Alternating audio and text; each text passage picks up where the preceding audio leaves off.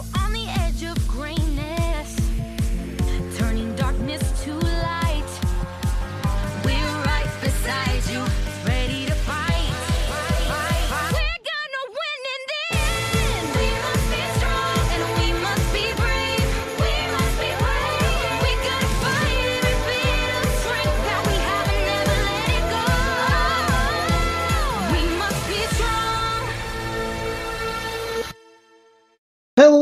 And welcome to Us Weirdos Have to Stick Together, the show where a couple of weirdos talk all about She-Ra and the Princesses of Power. My name is Nobody, unless I did it last week, in which case my name is Patch.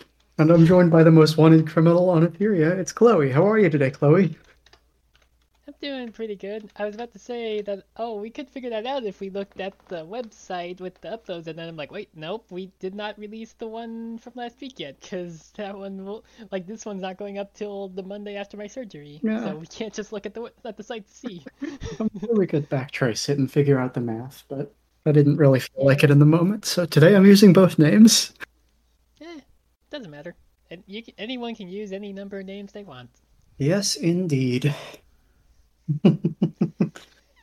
Yeah, no, it's uh I mean, it's mostly just like waiting till next Friday in my case, isn't it? For the surgery. It's like not much uh going on at the moment really. Like had had the pleasant surprise of like my supervisor telling me like, "Hey, if you if you want to keep the job past your surgery, I can guarantee you 30 hours when you get back at a, at a minimum each week." And it's like, "Okay, that fixes a lot of the problems." It's it's still not nearly as much money as I thought based on the you know me thinking it was gonna be full time, but Mhm. it's like it. I did the math. It should be enough, it's about- and like and even like have like about like 150 saved up each month at least, Oh, which that's is nice. more c- which is more than I could say since I started that job of being in the hole. so yeah, I, I think I think I will let my supervisor know next week that yeah, okay, I will come back on the 12th of September after my three weeks of recovery period, but during like the latter two weeks, I'll still look around for a new job, see if I can maybe find something because it's like, you know, ultimately I still need to find something that is full time, but like this at least will be easier to pad out until then, I think. Yeah. Because it's not a bad job or anything. It's pretty easy. It's just that it can be a bit crazy, especially on Mondays with uh, how we can sometimes get around 180 pieces of mail, and there's only one person there to count it all, open it all, get it all paper clipped and stuff, get it all scanned and everything, which is me. so, yeah, but it's. I mean, it's it's definitely a bit sad to say that this is I think the first job that I've ever had where it seems like the coworkers and the supervisor actually give a shit and like me. And are you know because like I mean when she was talking to me a few days ago she was like yeah I, I I really like I really would miss you if you do leave. And it's like oh. A person that my job actually gives a shit about me as a person rather than just being a cog in the machine hooray Unusual. Yeah, yeah. Again, not not the greatest thing to have to acknowledge that because it's like, wow, all my other jobs have been absolute dog shit. Then none of my other, if like every time I was like, yeah, no, here's a problem going on, I might be leaving this job. Everybody's just like, fucking whatever, get out of here then. yeah. it's like, cool, great. nah, I mean the fact that like most of the people there also know that I'm like you know a trans person and are like totally okay Mhm. with it and don't have any problem or anything with that also helps because it's like I mean you heard you saw like a lot of the stuff I was talking about with my previous job in North Carolina Oh, with nice. coworker who never tried pronouns at all and who chose to deadname me to my face one day when he was annoyed at me and it's like cool that's that's very targeted hatred thanks bud Yeah. That was. Mhm. I mean, of course, I never went there, but from the way you talked about it, I'm just glad you're out of there.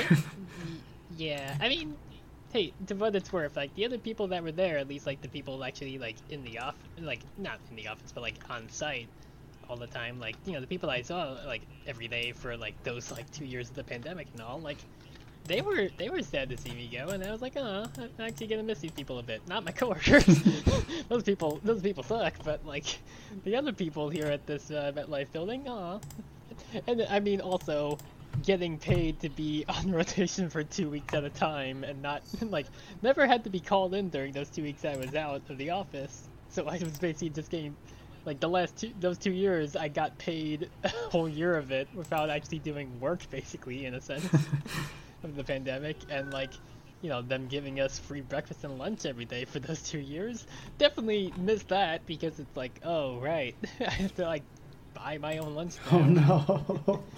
Yeah, yeah. it- Like it, it was so funny when before the move when my friends were like, "Wow, Chloe, you're gonna have to like be at a job every work week now, and not be out for two weeks at a time and get paid for that, and also bring your own lunch." And I'm like, "Yeah, fucking rub it in, thanks." Uh, Yeah. in my last job, uh, I. So this was my, my pool cleaner gig, and since I was on the road all day, every day, I couldn't really bring my lunch at all because I had no way to reheat it. So it was cold sandwiches or nothing if I was bringing my Oh. lunch. Yeah, Think- for like basically ever since I was like a kid and like, you know, I think like junior high probably, I was always really just bringing like uh like sandwiches. Like basically, I would just have like guts Mhm. like that we get from the grocery store, and I would just have sandwiches throughout the week. Like maybe bring like a snack and stuff. That's kind of just what I do nowadays. Like I'll basically just put the sandwich together in the morning and then like grab a bag of chips or something. Right. And I totally see why you would do that, but uh, what I did was eat Taco Bell five days a week because I could have lunch for less than five dollars, and it was cheaper Oh, than right, buying okay, stuff. Yes. I remember, like earlier in the week, you mentioned eating Taco Bell five times a week because I was like, yeah, no, I, I'm just weak baby. I can't eat Taco Bell because it does stuff to me. I didn't realize that was the context. Yeah, yeah, it, it absolutely was. It was because I didn't feel that I could bring my lunch on a truck. Partly because of the cold, the the non-reheating issue, and partly because I didn't super trust cold cuts to sit in my truck all day in Texas heat. Fair, yeah. fair is that. Like, I mean, because like with my current situation, I, I, I still don't know what the hell ever happened to my uh, little nice uh, lunchbox that I had from North Carolina. It's somewhere. I don't. I remember seeing it when I unpacked. it. I just don't remember where the fuck I put it, even though I looked everywhere. It might, may, it- maybe it's in the basement. It might be in the basement storage now that I think about it. But like, I've mostly just been using a cooler I use that I've had for a while that hasn't really gotten much use, and I just use that Yeah. to like bring my lunch in with uh, an ice pack in it. Yeah, that makes sense. Yeah, so it's like uh, I miss it sometimes because the whole reason I got onto this story in the first place was just trying to empathize with the loss of a lunch thing because now that I have to actually provide food for myself, it's like, oh no. Yeah.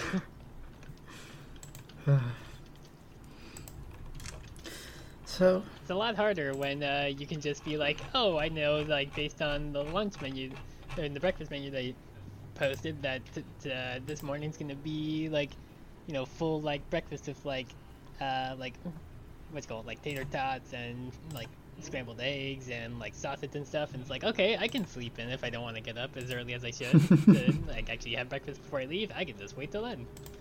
Fair. even though even though like in in that case it would be like wait i'm kind of technically throwing off my uh spiro schedule because I, like back then i was taking it twice a day in the morning and evening like and had to take it with food so it's like oh i gotta remember to take one with me Huh. Interesting. Yeah. yeah these these days i only do spiro once a day basically just because like ever since i switched to injections it's like well most part like a lot of people don't even use spiro because the injections are usually potent enough that you don't actually need uh, T blocker Mhm. just because you know a lot of people just use them for monotherapy. But I actually haven't been able to actually take my injections until like maybe like a, a couple weeks after the surgery because she said yeah don't do that for like the two weeks before the surgery and like the two weeks after. So I mean it's been what like a week and a half since I last did an injection. I'm still feeling okay I guess. Actually I guess it's close to two weeks now. Now I think about it. Well, I'm glad to hear I- that I- at I- least. It's Yeah, I, I can still I can still take the spiro. It's just I can't take the injection nor the progesterone. Actually, can't do either of those. It- it's mostly just because I think like it's just one of those things where that combined with like the surgery might result in like uh, blood clots, which is another reason why she said like yeah when you get home like don't really lay down unless you're going to like actually to bed like to stay up and like be in a sitting position because you gotta just make sure again to not let blood clots start. yeah. Yep. That's uh And it also I hope that goes Yeah. okay for you. I know um, I mean, I don't use friggin' injections at all. I'm on pills, but mm-hmm. if I stop taking them for more than a week or so, I can feel the boy brain coming back. It's so weird. Mm-hmm. Yeah, I haven't had that yet, but I think it's because like when we last did a hormone level check, I was at like over 600 estrogen dose like measurement, whatever the fuck it is. so I think it's just it's it's still like high enough, and it's gonna you know it's not obviously just gonna go away immediately or anything. Yeah. So I think it's just I think it's like potent enough that it's like okay, it's it's I'm not feeling it yet, which is good. Well, I hope that goes okay. I mean, uh, I, I know big surgery coming up. It's uh, it's a lot, but there's plenty of stuff to deal with in advance that most people don't even think about, including me. So thank you for this preparation. Yeah, no, it's it's fun. It, I mean, it, again, it's one of those things that it's like, yeah, even though I've like talked about this with my roommates and my mom who's gonna be here for that week, it's like, yeah, the more I say it, the more it helps keep it in my mind of like stuff I gotta do in preparation for the stuff.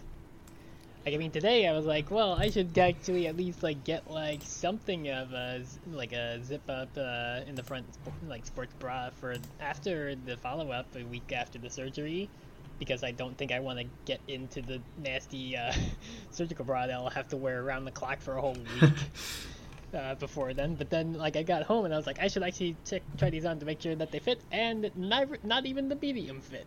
even though the medium says it's rated for like up to like 34C, which I, is like one of the possibilities of what I might end up at. So like, I don't fucking know. Bras are dumb.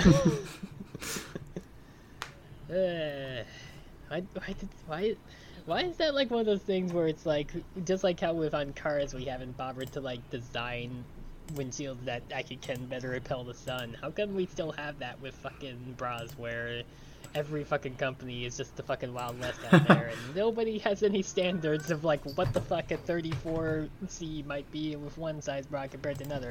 Yeah, I mean that's that's that is the first thing you're gonna learn about women's clothing is that nothing is consistent ever. It's No, not at all. I really hate it, Um, but uh, you know you got to do what you got to do. The problem might be that I am still going based on like the uh you've heard of Pepper, right? I think I mentioned Pepper Bras before in our gen- general chat. It's basically like a site that use that makes like bras for like people with smaller boobs and like I was using their calculator back when like maybe like uh, like a half year after I started hormones, and that's how they told me like, yeah, you would be better rated for like a 34 double A at this point, and it fit me just fine then. And I feel like since then I've been like, okay, well because like AMAB like chest width is like weird and different, I should be like just focusing on what this one says because it's for smaller boobs, and like I've been mostly just going off that 34 number because of that. Even though, if you went by like that old like measurement system of you know x minus y or whatever, I think it would be closer to like 30c. I think with me, or maybe like 32b-ish after. No, 32b doesn't make sense because I had the 34. I had a bra design for a 34c and it didn't fit me today, so I don't know. Listen, I don't know. bras don't make sense. Bra Okay. No, they don't. and like, I really shouldn't be putting as much effort into it. I just feel like it'd be easier to have one in preparation because I know like after the follow up, we're gonna be like, you know, before we go like look at bras in person, the two of us, I'm like, we're gonna go and let me shower because I wouldn't be able to shower for a week up until that point, and I don't want to go out to the store smelling after a week of not being able to do much besides sit around the apartment in the heat of summer because it's been fucking hot here too a lot. Yeah. Yeah, I truly don't know what to tell you. Like, it, it just doesn't. Like, if I were to just go by measurements, if I were to find what size bra the, the tape measure said I should, I would be in an F cup, and that is clearly not what I need. Yeah. It- I, wear a C. Yeah, it's it- not. It, it's just yeah. I remember it's one of those dumb things. Like I remember when like the creator of like the the webcomic Real Life uh, came out and everything when she started uh, needing a bra. Like they did, there was like a full comic they did of like her having her wife give her the measurements, and it's like, oh, according to this, it'd be a C, and just like look down at her chest and like, the fuck I am. it's like, because it's like no. It's, I, I don't I don't know how much stock to actually put in that old measuring system of x minus y because it's like I also have read way too many times of people being like, yeah, most people who have boobs actually don't wear the right size bra, and I feel like most people use that old x minus y measurement as a result. Yeah, but the thing is, is that like I've seen that too. But the people I see saying it are always bra companies who have unique fits for their own specific systems. And so, it's, like, can I trust that? yeah, who knows? Like, I mean, the I feel like the e the actual easiest answer here is just actually get fitted at a store. But also, I don't know where to go for that, and also I would be very self conscious about that. Not just because I'm a trans person, but also because it's like those are going to be brand new boobs that, are just a week old, basically. And therefore are going to be not in, not the happiest campers probably just a week after having been cut open. That's fair. Uh, yeah. Most Victoria's Secrets do fittings. I don't know if you would necessarily want to trust them given their track record. Yeah. Also, Victoria's Secret bras are fucking expensive, aren't That they? is true, but no one said you had to buy anything. Yeah. True. Yeah, fair. yeah, fit me. Okay, fuck you later, guy. Bye. I'm gonna take this information used and buy cheaper shit. yeah, I don't know. There may be, I don't Uh, know if there's anything like this where you are, but in San Antonio at least, there were a couple of, like, boutique bra stores that also did fittings, so that might be something to look into as well. Yeah, I, I have. At, at least in the past, I've read that people say that there are some stores that actually do advertise themselves as being like trans friendly for like bra sizing. Mhm. I don't know. I'll have to see because like I, I would have to hope and imagine that there's probably some here around Hartford because like I mean it's a pretty progressive state. Yeah, no, it's it's really weird because like I mean I'm talking about all this stuff and meanwhile when people are listening to this episode this will be in the past. well, I guess not looking for bras, but like the surgery will be in the past by three days. yeah, very fair. Yep. This is, I mean, I didn't mean to get us back on boob talk, but I guess it's kind of a big thing in your life right well, now. I mean, hey, y yeah, I mean, hey, you, to be fair, you were saying that the last episode's probably not going to be named Boob Talk now as a result. so, so we can call this one Boob Talk then. yeah, fair. Also, kind of hard for me to really think about a whole lot else besides boobs at the moment because it's only a week away. Yeah. so it's like it doesn't take much to make me go into talking about that stuff. I mean, I could talk about uh, Splatoon 3 based on that Nintendo Direct Day shown yesterday. Because uh, it's very funny. I was talking about Splatoon a bit to my roommate Sam because like she had heard enough about it, but she never played either of them. Because I mean, who had a Wii U besides me? And like she didn't have access to the Switch till like moved in and all.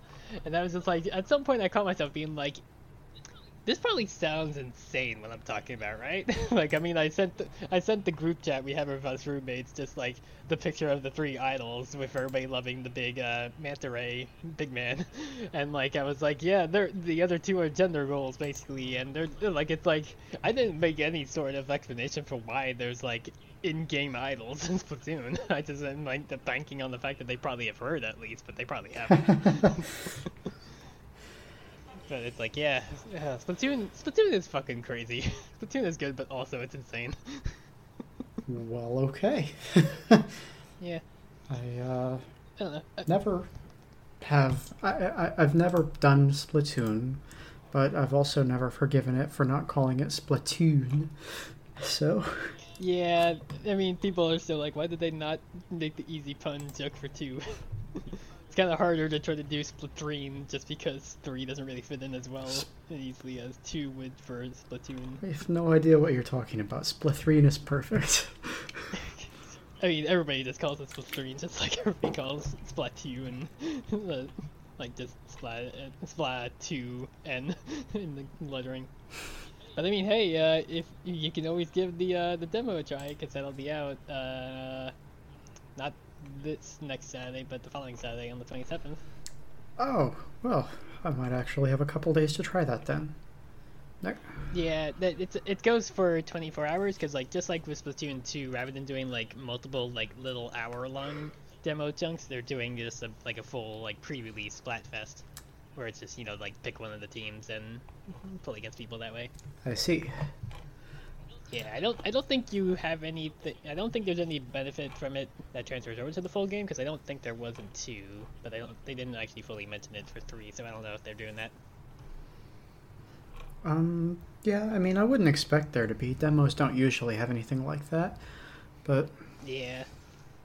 They do have like a little benefit if you have Splatoon 2 save data, like they give you like a few bits of like the currency to get like new weapons a little sooner. yeah. And also like unlock unlock like the harder, like more like not serious casual uh, game modes right off the bat because it's like yeah you played this enough. We know that you don't need this to be locked behind a gate. Because usually it's only like that's up when unlocking like level 10 or so I think so it's like it's pretty quick anyway. But it's like yeah you've played enough of this. You know what you're getting into. Here you go. You can have it now. So you know not the worst little like benefit of having played the previous game. I played a lot of that game but I haven't played it in a long time because you know they stopped updates for it back in like 20 like late 2019 I think went for like a good like two and a half years I think Yeah, um, I know it lasted a while, but since I'm, like, like you know, since I haven't played it, it's. Yeah, it, I mean, it definitely they definitely support it way longer than like most companies really support games. Because I mean, like most games are just like one a year for the next installment or whatever the fuck. So you're not getting like Call of Duty being supported longer than like eight months or so before they start like selling for the next one. yeah, I mean, they said that they're committed to two years of updates for it, so that probably makes it seem like we're not getting a Switch 2 until like 2025 or so in the earliest, maybe. yeah, unless they want to, unless they just make a port of it for the newer console. But also, I don't want them to release a newer console. Consoles are expensive, and I have a lot of stuff to pay for, like fucking hormones and other stuff all the time. I will never complain about having to wait a couple more years for the next console. So Yeah, I mean, I mean, it's like all the people who kept on like clamoring years ago of like, give us a Switch Pro. And I'm like, fuck no! I just replaced my Switch during the pandemic because it had the fan issue. I I think I mentioned that before. I think in the general chat that like it had, it wasn't like an overheating problem, but like the fan wasn't kicking on, so it would keep on like going in, f- forcing itself into sleep mode before it would overheat. Mm-hmm. And like we tried like like six different fans and nothing would work, and eventually like the like the little like like repair shop I was using because Nintendo's like uh, provider support uh, facility was closed because of the early points of the pandemic when nobody could get proper parts at all. Like they were like, yeah, this has to be like a, a deeper like programming issue that's not causing the fan to kick on. So your Switch is maybe a bit fucked. and this was of course two weeks after Animal Crossing release, so I was like, ah, god Oh, damn it. perfect okay." timing. yeah. Like hey, for what it's worth, uh, that Switch and uh, my one ferret's uh, like final vet visit and all that that was all covered by the first stimulus check. well, So- hey, yeah, Technically, I didn't spend any money to put Ollie to rest and get a new Switch, but I mean, I did pay money, just government money, not my own. I mean, that's probably the best. Like, you're getting money anyway. That's that's good use to Yeah. put it to. The the ti- the timing worked out well, and I mean, I still didn't like having to pay a two hundred dollar markup to find a Switch during the early points of the pandemic because they also were taking a really big hit with production. Yeah. Yes, but yeah, at, at least I was able to get back to where I was in Animal Crossing because basically I just like rewound the clock in my Switch and basically just did what I needed each day and then just fast forward the clock a day to just catch up. and then of course like later on after I came out I was like, well I'm gonna er- erase this save file anyway, make a new file, and because uh, my old character had my dead name, so don't want that on there. But yeah, I don't. Uh, I mean, I've been playing Animal Crossing in like a, well over a year and a half, I think, at this point. So like that file is still there of my uh, previous name I used to go by. oh, fun. Yeah, I mean, I don't, I don't necessarily like have a problem with it saying Quill because like, I mean, Quill, Quill is not like my dead name. It's just the name I chose to go by until I discovered that I liked Chloe better. Oh. So, like, I don't have a problem like having it say that. that- I mean, my Steam account, my Steam account has Quill in it, and like meanwhile I was like, God damn it, I made a mistake there and should have had like a better name in there, but whatever. Yeah, okay. Uh, uh, that's fair. I guess when you said your previous name, I completely forgot that you had used an interstitial name. Yeah, no, I had that one. yeah, no, like everything that had my old name, like my birth name, is now been steamrolled. like that's that's nowhere anymore. No, that's good. Yeah. Well, I mean, I guess it's technically on my Kohl's card, but I don't use Kohl's much because Kohl's is also expensive. the Kohl's card basically just exists to keep you going to Kohl's repeatedly because they keep giving you those like 20% off coupons or whatever, and it's like keep buying our overexpensive stuff because now you're in the system. It, it's much like the the fucking uh, coins thing when you buy digital games on the Nintendo eShop, because every time you buy one without using, I, I forget. No, I think I think you, you get reduced coins if you use coins on the purchase, yeah. But like, I mean, a lot of it is just like, yeah, get like whatever it was. I think it's usually like around 300 coins for a $60 game because I guess it's like one coin per two dollars or no, no, whatever it was, whatever the conversion is, I forget. But it's like, yeah, every time you get a purchase there, you get coins. But it's like, yeah, but I'll never get down to zero coins. It's like fucking uh, V bucks. You never can buy them in an instrument that you'll actually use all of them. Yeah, that's. Yep. I It's almost like it was designed that way. I don't super pay a lot of attention to systems like that, so I couldn't tell you. But yeah, they're all scams. Yeah. I yeah. I mean, I I still just buy games digitally on the Switch just because I'm too lazy to go to the store or wait days for it to arrive past the release date. I always buy physical games because I do not trust digital ownership. Uh, fair. yeah. I mean, again, in my case, I'm just lazy and don't want to go out to the store. And also, like, I also don't want to have to carry multiple game carts around if I ever actually take the Switch around with piece somewhere. Mhm. So it's all just on there. I mean, plus I also have like a big like SD card on it, so it fits. Yeah, I don't know. I just.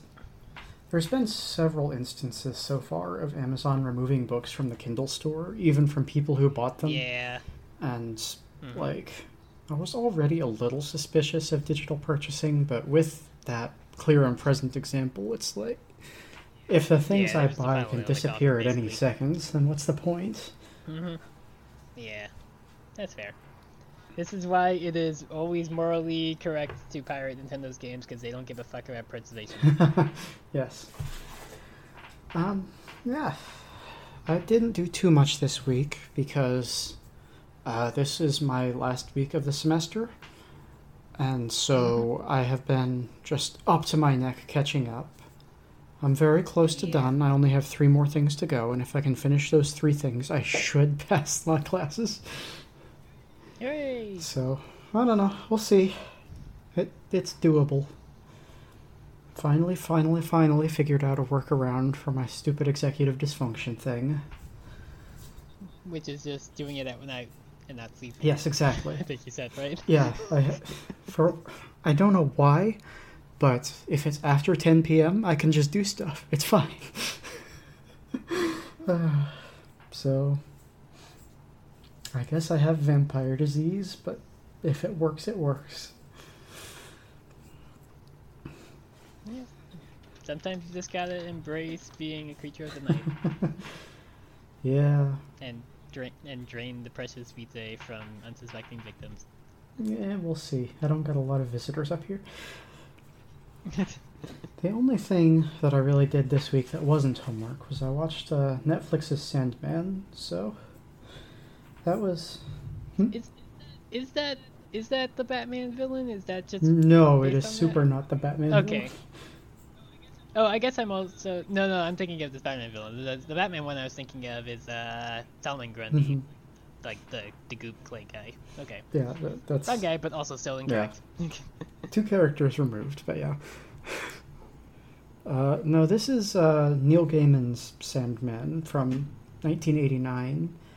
Uh, essentially, seven personifications of immortal entities go about their business being extremely goth because it's the early 90s.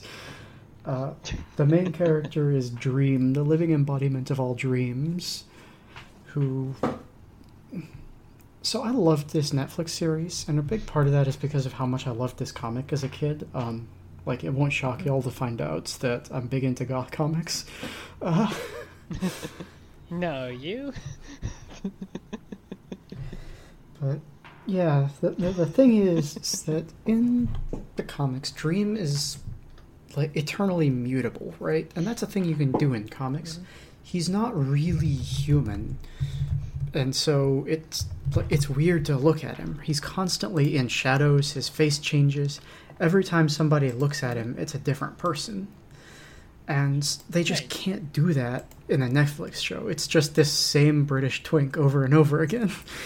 And Yeah, like I, I guess the closest you could really do is you just have a different actor play them in like every episode. Mhm. It, it's kind it's kind of like how people joked about like how in the D and D movie they should definitely have a per like one of the party members die and then have like their cousin be played by the same person show up and have their name only like two or three letters different. Be like, hey, no, what happened to my cousin? Yeah. It's. I just dropped a couple pictures in recording spam of. uh Like that first one is Oh yeah, beautiful that's, comic that's definitely art, a twink. And then that's how he's.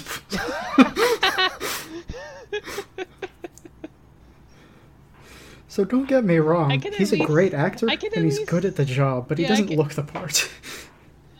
I can at least see where they got, got from point A to point B, but yeah. I mean, for one, the hair is not even because like I, I don't know if it's based on like the coloration or whatever, but like it looks like in the first one like they have red. uh, no, it's always black. Uh, Dream Oh, okay. Yeah, that that's just like a filter over the image. Dream is always Okay, dressed in all That's black. what I was. Okay, yeah, that's what I was not sure of. But yeah, so like it's a great series. It's a great adaptation. They really fixed some of the issues the comic had from being in 1989. Uh, the cast is a lot more inclusive. There's more queer people. There's more people of color. It's great. It's just not as visually impactful as the comic could be, and I think that's a real shame because with CGI, it's very possible for it to have been, and they didn't. Yeah. And like just minor notes. I say that the cast is more inclusive, but like so people die in this comic a lot. So many people die in the Sandman. And that's still true in the, the TV series. But the thing is is because of the way they made the cast more inclusive, it's it's a lot of black men dying. There's one black man who survives the first season. It's not great. Uh, that's bad. Yeah. So while I appreciate them bringing more people in and expanding the diversity of the cast, uh, I think they need to take a look at who they're putting where next time. Yeah. Well, yeah, it was a it was a good time. Um, I certainly would advise the comic over the TV series, but it is what it is. Yeah, but I mean, I feel like that's also like pretty much the standard for stuff like this. So like, yeah, the uh, the, the original is obviously the preferred way Yeah. to experience it. Well, that's the thing, because it's like Neil Gaiman, the same author, he's the one who adapted it for the TV show. So a lot of the stuff that changes is very much for the best. It's stuff that he recognized as problems in his early work and wanted to correct. And so on that level, yeah, absolutely. I think the story of it is better in the TV show. But yeah Right. when, when you lose so much of that visual impact and when you are um, just kind of willy-nilly slaughtering diverse characters it's a problem and that's not to say that straight white people don't die in this show it's just there's a lot more white people in general you know Yeah. so yeah that's uh that's sandman do you have anything else you'd like to touch on it's been half an hour so we should probably get to the show Yeah. No, I no, I don't have much. okay else. fair enough I mean, I could quickly talk about the update to Monster Hunter Rise, but it's it's just Monster Hunter Yeah. more. they they put in the the, the good they, they put in the variants of Bazelgeuse, uh, Rathian, and Rathalos, and they're all assholes just like they were in World, and it's good. they also put in a very dick uh, version of Nargacuga because now it shoots a bunch of like poison quills everywhere and it turns invisible. so it's just Nargacuga but more of a fucker. so that's cool. Nice. Uh, Yep. I went to see Bullet Train this morning. It's very good. It's an excellent action movie. Uh, it, it's it's it's actually cool. It's it's not. People don't like it when I say this. John Wick is not cool. John Wick is pretending to be cool and has nothing but choreography going for it. There's no substance. Bullet Train is if John Wick was actually cool. So that's that's my review. So, I still have not seen any of the John Wick movies. Uh, they are I, kn- I very know good the, movies to half premise. watch while you're doing something else and just pay attention during the fight scenes. Fair. I've probably seen Yeah, them no, more I than think- most movies just because they're good to have on in the background. I think I think actually now that I think about it, the last actual like movie I've still seen has been Rise of Skywalker back Oh, in no. 2019. I have really not watched like I still God I still have not fucking watched like Knives Out. I which I know was like before that. I also still have not watched Everything Everywhere All at Once. I need to get on Oh, that you're shit. killing me. I, I also feel like I should watch Prey, even though I don't really care about the Predator movies. But everybody has good things to say about Prey, and it's very funny that everybody's like, "Which fucking Prey are you talking about now?" like the the the fucking Arcane Studios game? Nope. um, yeah, that's that's very fair. Predator is not really my thing. I mostly am only aware Nah. of Predator from the Archie versus Predator crossovers. yeah, I mean, I, I mostly just know of it because of it of Alien vs Predator, and well, I haven't seen any of the Alien movies either. Oh, also Superman and Batman versus Alien and Predator, of course. How could I not talk about that classic of comic books? Ugh. Has it? The, the the like everybody's fought the Predator at this point, right? I mean, pretty much.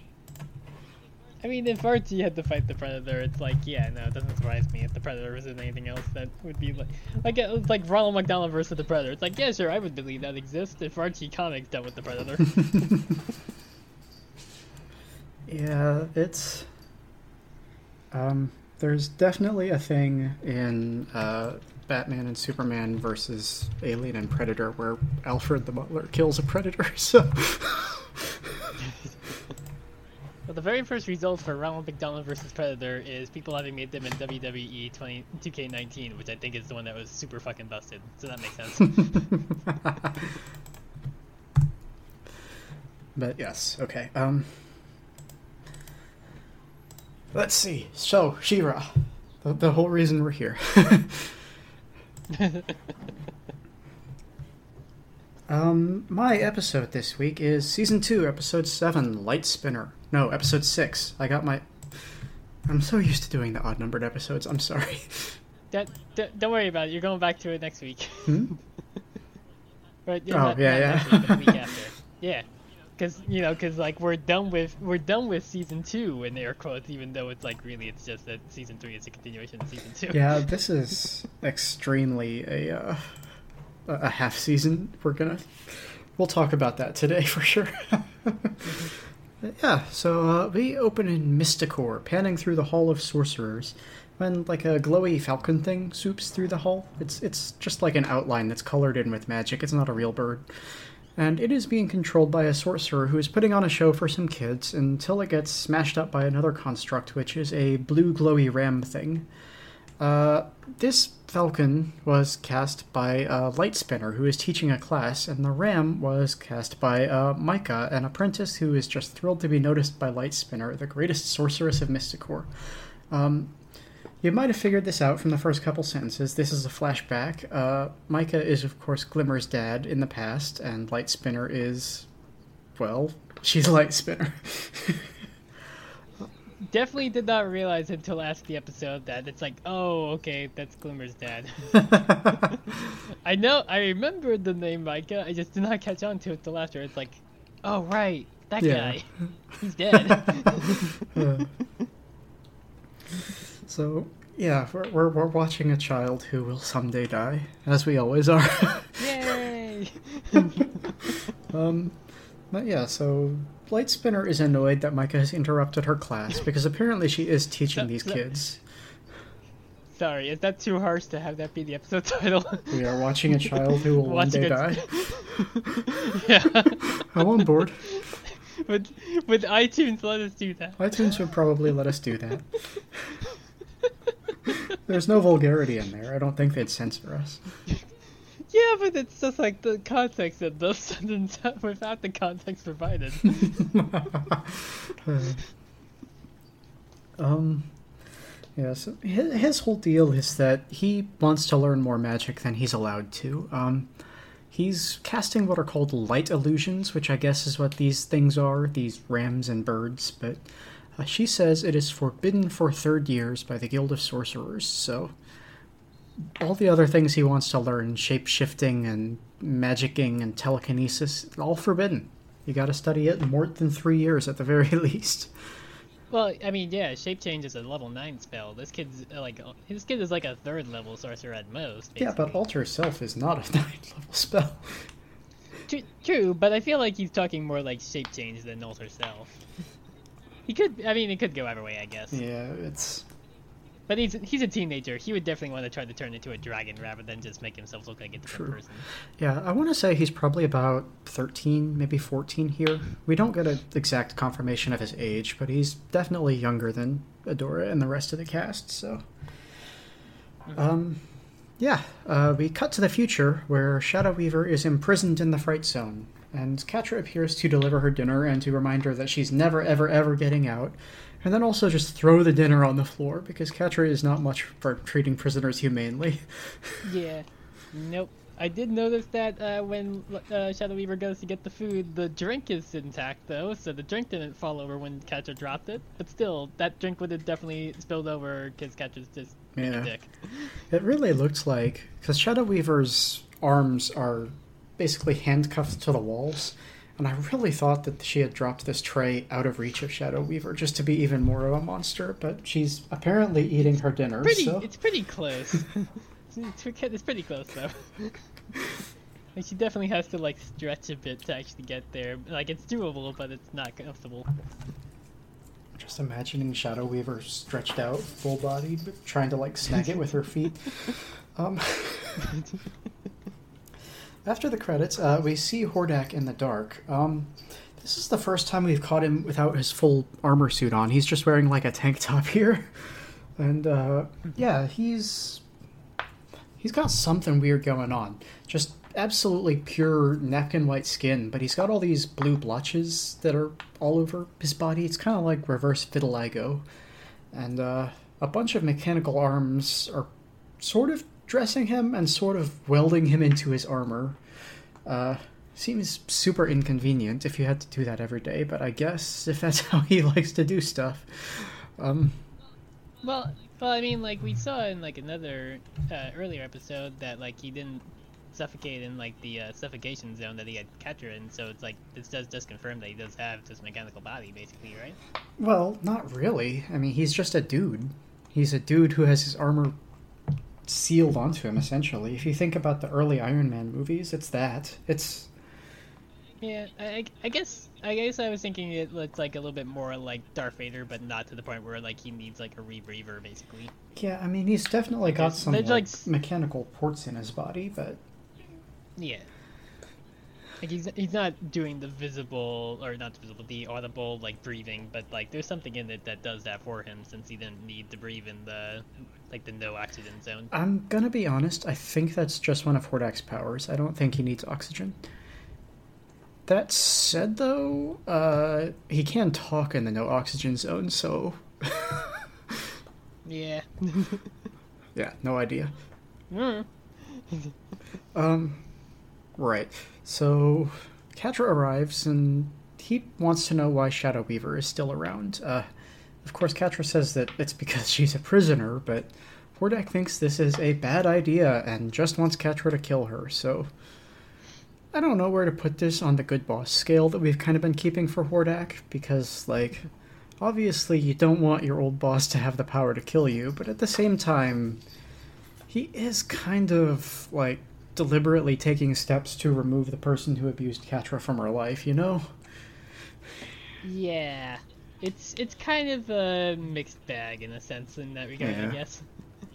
where it's like, yeah, I mean, it's good but also bad because like she's their prisoner and all, and like I feel like she didn't really do a whole lot to warrant being thrown in jail. Like obviously she did lash out and like disobey Hordak's order to let them mess with the Black Garnet, but like the Black Garnet isn't like destroyed. It's, it's still there from last we have seen. Yeah, I think the issue is more that she was trying to kill uh, uh, uh, other Horde officers because she was Yeah. straight up trying to kill Scorpia. And Catra, yeah. Um, I mean, yes, but Yes, I mean yes and no. I guess she attacked two force captains, and that's enough, Yeah. I guess, for insubordination. Yeah, so uh, the power flickers briefly, and while it's out, Entrapta arrives, and she kind of explains she's installing the new tech from the last episode into the Fright Zone power grid, which is overwhelming it. So they're having some rolling blackouts in the Fright Zone. Uh, I guess the jail is got its power system reinforced pretty well because the power never goes out there, but. um, See, now I was thinking that because she said that there's just been rolling blackouts, I was definitely expecting it to be that right now, at this second, that Shadow Weaver be running past the door or something, because she would get gotten out when the power went out and released her restraints or something, which surprisingly does not happen in this episode like that. Yeah. And Catra does kind of in, kind of question why Entrapta is there, and you know, Catra's second in command of the Horde. What's Entrapta doing here? But Hordak just shuts her down super hard, which, uh, given what we know about Catra's insuperior insuperiority complex, whatever the opposite of a superiority complex is, uh, yeah, that's going to be a problem long term. I'm betting. And yeah, so he, he says that Catra can have two days to get any information she can out of Shadow Weaver that would be useful enough to justify keeping her around, after which she is to be sent to Beast Island, which essentially is how Hordak executes people in a TV PG friendly way. Um, yeah. They, he sends them off to uh, Skull Island where King Kong yes, exactly. uh, Catra leaves, and as she does, she overhears Entrapta telling Hordak that they should be able to test the portal tech the moment she's done rebuilding the power grid. Entrapta is very on board for this whole thing. But we cut back to the past, where Lightspinner sort of explains how magic works to Micah, despite his being a third year student. Yep. A little bit strange. And I mean, we've gone over most of this, but the short version is princesses get power for free by being tied to the runestones, but sorcerers have to do a lot of study and work to get the quote unquote lesser spells. Which again, that's wizards. That's not sorcerers. Sor- sorcerers get like given magic because like a family member fucked a dragon in the past or something. Wizards are the ones that study. I mean, it's something. It's something.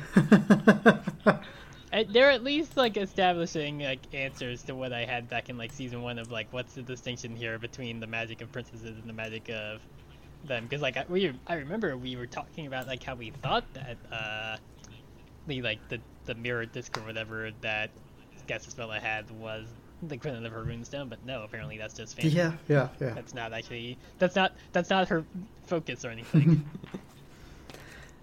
Uh, there is. Um, this is just entirely off topic, but I want to bring it up because there is another runestone that isn't going to be covered in the series. Uh, it's just not mentioned in the series whatsoever because it was destroyed several thousand years before the series happened. Uh, and is that is that the one we see next episode like the shard of it That's very possible, yes. That could be the only reference to it in the series, but y- yes. A very, very long time ago, there used to be an elemental fire princess, but there is not anymore because her runestone was destroyed. Uh, yeah, she, she can't be she can't be official yet again until they make the pyromancer subclass actually not be in unearthed arcana. it has to be published in order for you to play one officially. Yeah. At least to my knowledge, I don't think it's been published yet. I think it's still in development. I'm checking at the moment. It, it, it has not, to the best of my, not unless it's in uh, Spelljammer. yeah. It, oh uh, no, it's in it's in Kaladesh. It's not unearthed ma- arcana. I was thinking of lunar Huh. magic as a sorcerer subclass. Pyromancy is apparently an option, I guess, if you're using Planeshift Kal- Kaladesh. Ah, well, I mean, Lane Chef books are a little. Yeah, Yeah. bit strange. Yeah. Yeah, no, they, they mostly. I feel like they just have to more focus on get the more artificer subclasses, and also like maybe a few druid, because druid only still has like seven or Yeah. eight. Yeah, they don't have a whole lot. I guess I guess uh, sorcerer also doesn't have a whole lot either, because like it's only like seven as well. But also sorcerers are really fucking powerful compared to wizard, where wizard has almost a dozen. Yeah. Whatever. We gotta get our uh, prerequisite D and D talk. It's in. true, it wouldn't be this show if we didn't. Yeah. Nah. Um, so Lightspinner, she's narrating for the audience's benefit, but it really makes it seem like she thinks Micah is a complete idiot because at this point she tells him that the guild is there to train students in magic. He's been there for three years. Yeah. Yeah. mhm. Ah, See, this is this is like uh, I mean, again, this is a show that has like a younger audience a little bit than uh, Owl House. Uh, Not, I mean, not Owl House. Uh, I, I, I guess it kind of goes every way because like Owl House kind of deals with some heavy stuff, but this show's been dealing Yeah. with some heavy stuff too. But like, it makes sense when you know they have to explain how magic works to Luz, obviously, because she's a human, she's not used to it. This is like this is one of those sorts of like we're explaining this purely for the audience's sake, not for the characters in this scene. yeah. yeah. This is maybe a. I don't know how well this would interact with the rest of the episode, but I feel like the easy fix to this would be to have Micah be younger. Make him like 10 or Yeah, something. Make yeah, him he- not an uh, actual student yet. Yeah, because he's like 12 or 13. Like, if, if this was like uh, multiple different flashbacks, and it's like, okay, this is him like being introduced to the academy, and then later on he's a teenager when he's helping Shadow Weaver, or like, sorry, Lightspinner, definitely not Shadow Weaver with the stuff. Then it's like, yeah, that would make more sense. Yeah, exactly. Because it's like, yeah, if he's a, if he's a kid being introduced to it, it's like he wouldn't know this shit. Yeah, so as it is, it's it's a little strange, but either way, uh, she tells him that she won't teach him unless he promises to do exactly what she says, because he's the most powerful student she's ever seen, but he has no discipline whatsoever. Uh, he is, in fact, attempting to eat a rock as she says this, so Yes, please, please do not eat the rock. I, I always get like the weird like shiver down my spine whenever I see a character bite down on something hard that they definitely can't chew yeah. or break with their teeth. They're gonna they're gonna break their teeth before they break the thing they're biting like this. I mean, not. Also, it's like again, like she's saying, like he's the most talented student she's ever seen. And meanwhile, he's trying to eat a uh, gemstone with his Yeah. Like, yeah, well, uh, sorry, kid, you were the most talented student, and I've reconsidered. what well, like you said, he is a sorcerer, not a wizard. True, yes, he doesn't need high intelligence, he just needs good charisma. Which, I mean, he'll, he'll later on go on to the fucking Immortal Angel Lady, so I guess he's got the charisma. not the brain. Yeah, I don't know. It's um, like, don't get re- me wrong. I like chewing on metal. I just don't chomp down on it. Like, uh, you get a a zipper that's been ripped off of something. That's good gnawing. That's that's good for stimming. Um, That's fair. I, I guess I, I'm I, I also feel like I'm just like different like that, where I just don't like having stuff in my mouth that's not meant to be that's there. fair. That's just me. Yeah, so we got a little magic montage of them just like gathering spell components and drawing circles and such, and there's no dialogue for most of it, but she must be teaching him in between because about 30 seconds later he is immediately better at magic than she is. they sort of have a like a conjuring pool thing, and she can only draw a 2D shape out of it to float in the air, but he's able to make it like a 3D prism with dozens of little moving parts and she's super mad about this but like pulls back telling him that she just didn't realize how powerful he was and honestly if i wanted to compare this to something it's basically green lantern powers. It's like hal jordan only ever uses big fists. That's his whole thing and then you've got kyle rayner over here with his enormous anime robot constructs that's that's the level of skill we're seeing. but yeah, so she she does promise to keep teaching him because the guild needs talents like him more than ever. At this point, she uses a scrying pool to show him pictures of the Horde. Uh, they've just landed and are starting their conquest of Etheria. He is pretty upset by this, understandably, given that he lives in a country that has never known war. But she says she has a plan, and it's one that can stop the Horde. We. I'm not really covering their relationship a lot, but he's very much devoted to her in the way that a kid is to the one teacher that likes you. You know what I mean? Yeah. But I mean, this also makes me realize that like this is like this is like what like 20 25 years or so before the course of the show since like I mean Micah presumably grows up before he has a kid.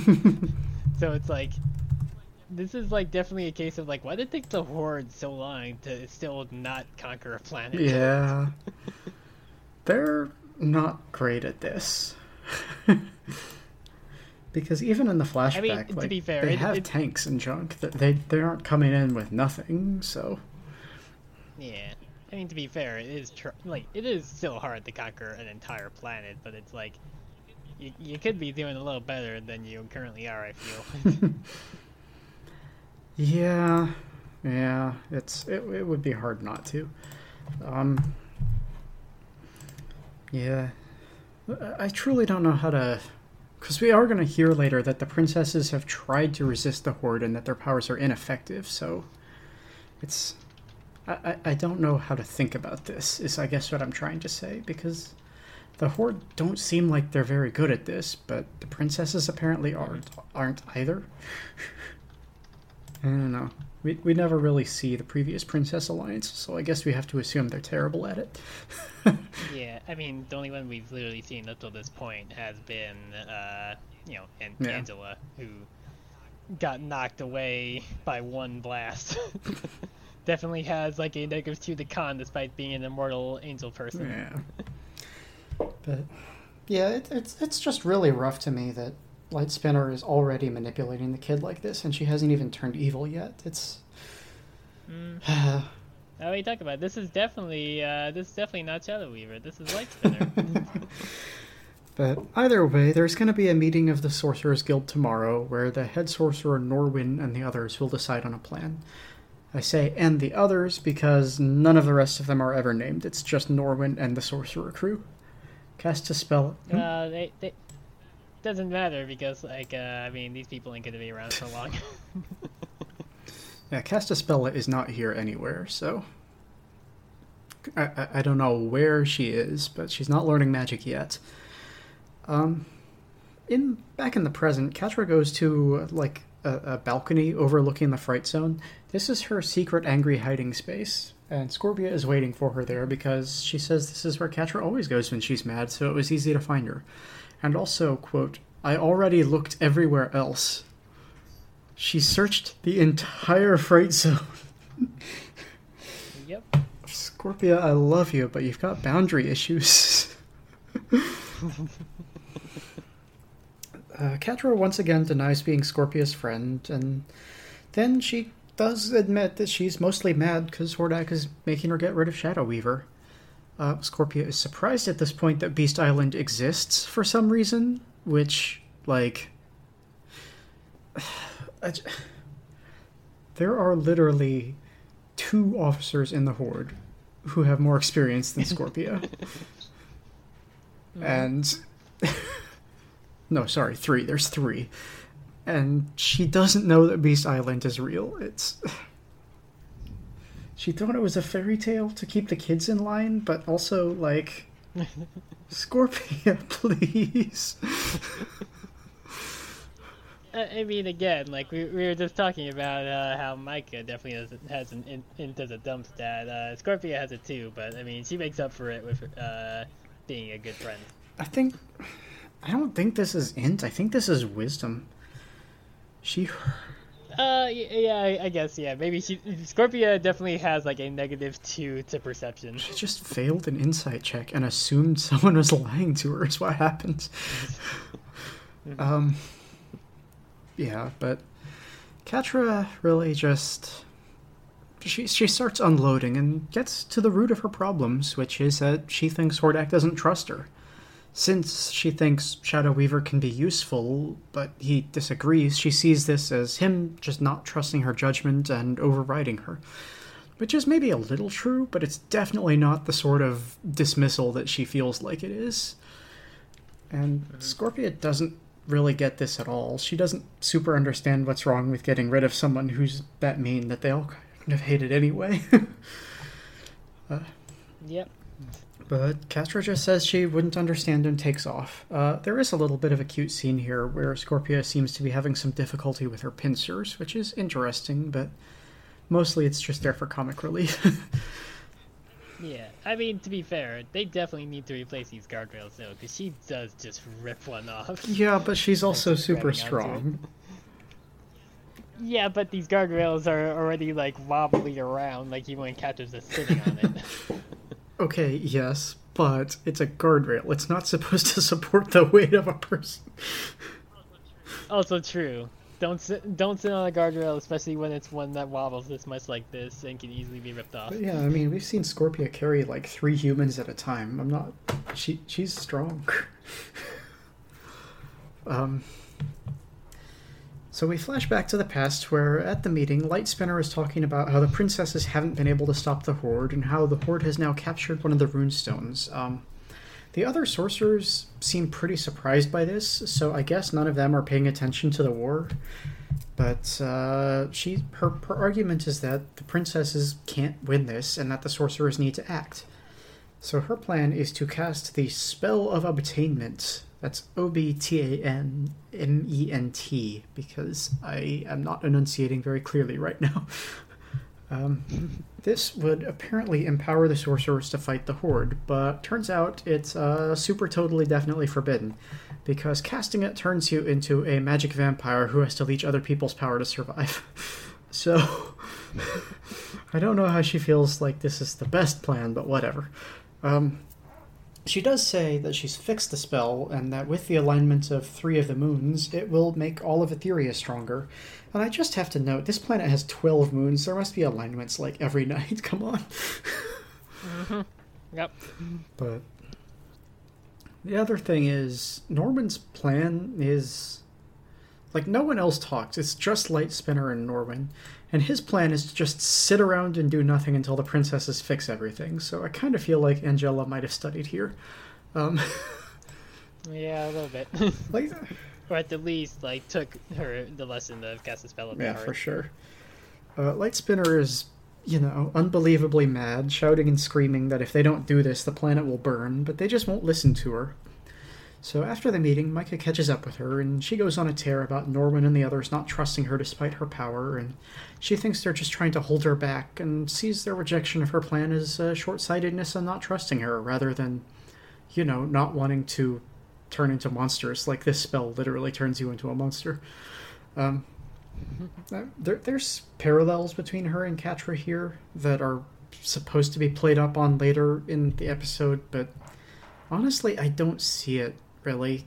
She's just got a bad idea and refuses to listen to anyone who says otherwise. That's not the same as what's going on with Catra here. Yeah, not really.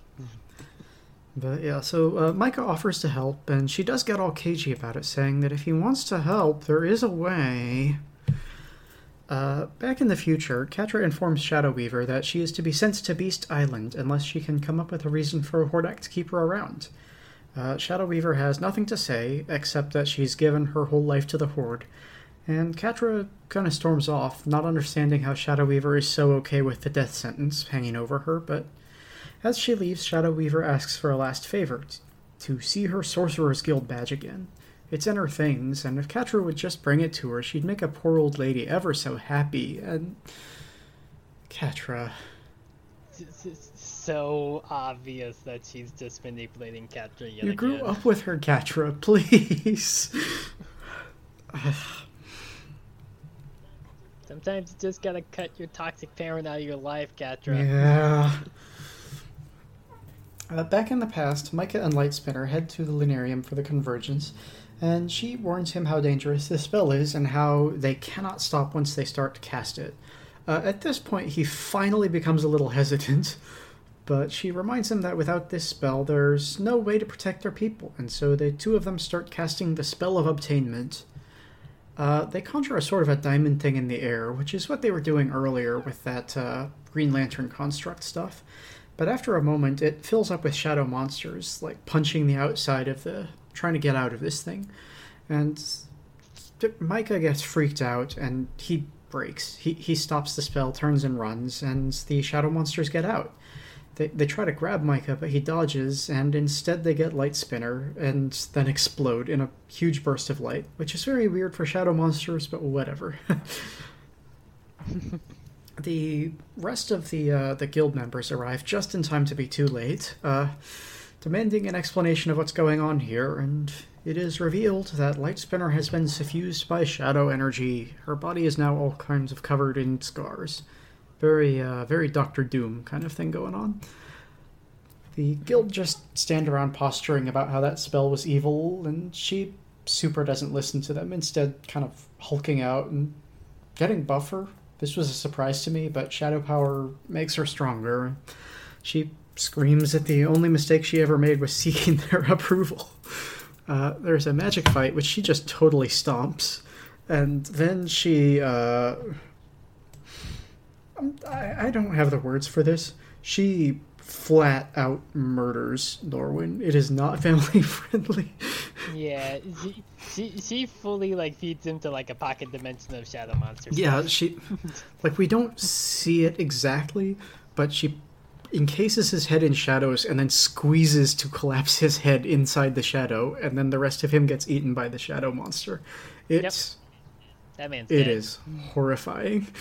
Um, and yeah, Well, hey, that that that's what ends up the centrists that don't decide to actually do anything, right? yeah. you gotta you gotta take a side, man. You can't just be neutral in this shit, especially with a war that goes on for the next like thirty years. The the other guild members were here fighting, but they just kind of disappear from the scene after Norwyn dies. Maybe they ran, or maybe she got well, caught. well, no, but- uh, no. Sh- Shadow, uh, Shadow Weaver blasted them like immediately before she got went after Norwyn. Like she like she lashes out, and you just see one of them get fully like blasted all the way like to the wall and stuff. That person is also definitely dead. Uh, I don't I don't remember the what happened to the second one, but like one of them one of them she definitely like left. there's a blast, but I don't think. I don't know. It's. We don't see that person after, so I just assume I they're dead. guess that's fair.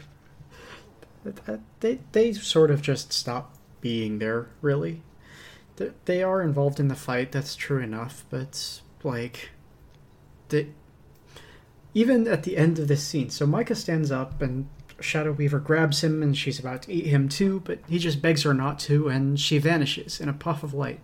And when she does, there's no one else in the room. There's no like bodies on the floor or anything. It's just Micah. Right. She she dis- she casts disintegrate on those people and they're blasted and then there's nothing left. Also, like she doesn't just stop; she also pats Micah on the head before she away. Yeah. But either way, um, we cut to the fright zone where I guess the power is going out for the first time because we're still in the past. And uh, the, she isn't called Shadow Weaver yet, but it's Shadow Weaver. And she kills a guard or two before demanding to be taken to Hordak so she can help him to victory. And I'm not super sure why she switched sides here because, like, she gave up literally everything she had in order to fight the Horde. I don't know why she just joined them. This really then it- feels like it should yeah, be. and then immediately immediately goes and just joins them rather than takes over the Sorcerer's Guild. Yeah, something. yeah, yeah, yeah. It's like the story they just told us feels like a Saw Gerrera story. It feels like a, a rebel who's fighting the Empire but going too far and can't be associated with the rebellion. It, it doesn't feel like the most trusted general of the Horde for the next 30 years. No. and like I mean, it- considering that again we've established that it's been like 30 years between the flashback and the present day, it's like I definitely would not at all believe that she's like been working from the inside to try to fuck over Hordak because it's like it's been 30 years, lady. Ever do it or not? if that's the case. yeah.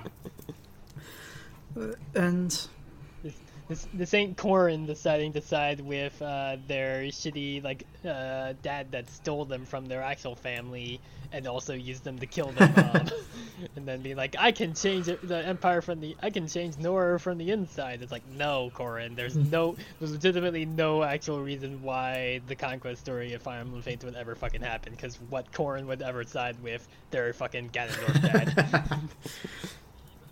He's, his name is like Garon or something like that, if I remember correctly, but he does really look like Ganondorf. but also, Fire Emblem Fates is that game where you can romance your half siblings and your adopted siblings. So fuck that game. Gross. That's bad.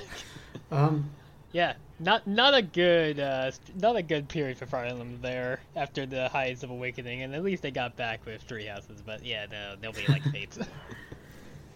There's no reason why Cord is in Smash Bros. other than to advertise that game that they knew was not going to do fun. well. Love that. Yeah. Um, I mean, hey, like, I mean, Min Min's still in the game, so they can't really. They don't put characters in based on whether those games are going to be a success or not, because nobody played ARMS. I liked Arms for like 20 minutes. I had, a, I, I bought ARMS. Yeah, I, I played the demo, and I, like, I after like a couple days after I bought it, I was like, why did I buy this? I feel like I got everything I needed from the demo, just like with Mario Tennis Aces. Because again, that game did not have legs, basically. I after launch. definitely played through the story campaign of Arms with at least three characters. Uh, Yeah. I mean, I, I liked actually playing as Min Min in that game. Like, Min Min was clearly the best character because she could deflect attacks with the kick and all that they also put in Smash. But it's like, it, it, does anybody play ARMS now? like in 2022? I disagree. The DNA Blob is clearly the best character. I, I mean, yes, just because the DNA, because Helix is just yes, gross. exactly. um, I'm, I'm now googling MLG Pro ARMS. I didn't realize I had to specify ARMS Switch. uh, looks like the, all the like recent uh, ARMS videos that I've seen from the auto complete uh, are from 2017 when the game released. nice. There's an article here from on well not an article, it's a post on Game FAQs. Could Splatoon and ARMS be Nintendo's first step into MLG? Mm, kind of for one, uh, definitely not for the other. they do a bunch of like Splatoon championship stuff, but uh, nobody's doing that for ARMS. The thing that's best about the Arms is just the story of the game. It's ridiculous. No, see, the real best thing about ARMS is the ARMS theme song, because the ARMS theme song actually slaps. Okay, yes, that's true. But on the other hand, the, the lore behind ARMS is that just all of a sudden one day people started waking up with spring arms and they oh decided yeah, to yeah, yeah, punch no, the heck also out that, of each yeah. other. So they decided to turn it into a fucking professional Yeah. sport. Yeah, also that, I guess. I did forget about that. That, is, that does also rule. No reason, no rhyme, just spring arms. Nope. yep. We just needed the faintest of excuses here to have people have springy, like slinky arms for this fighting game. I don't know if you'd call that a fighting game. I don't know. Yeah.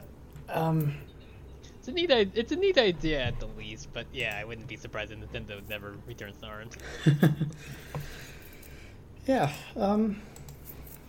Okay, so uh, back in the present, uh, Catra shows up to throw more food on the floor, and ask if Shadow Weaver has a way of saving herself yet. Uh, she doesn't, but does ask why Catra keeps bringing her meals personally, because, she, you know, Catra is second in charge of the Horde. But they finally have a, a real conversation. Catra asks why Shadow Weaver treated her the way she did, and Shadow Weaver absolutely, definitely, 100% lies. Like a lot. Um, she claims the reason she was so hard on Catra was because little kid Catra reminded Shadow Weaver of herself, because she had to scrap and claw and fight for every single ounce of power, so why should Catra have it easy?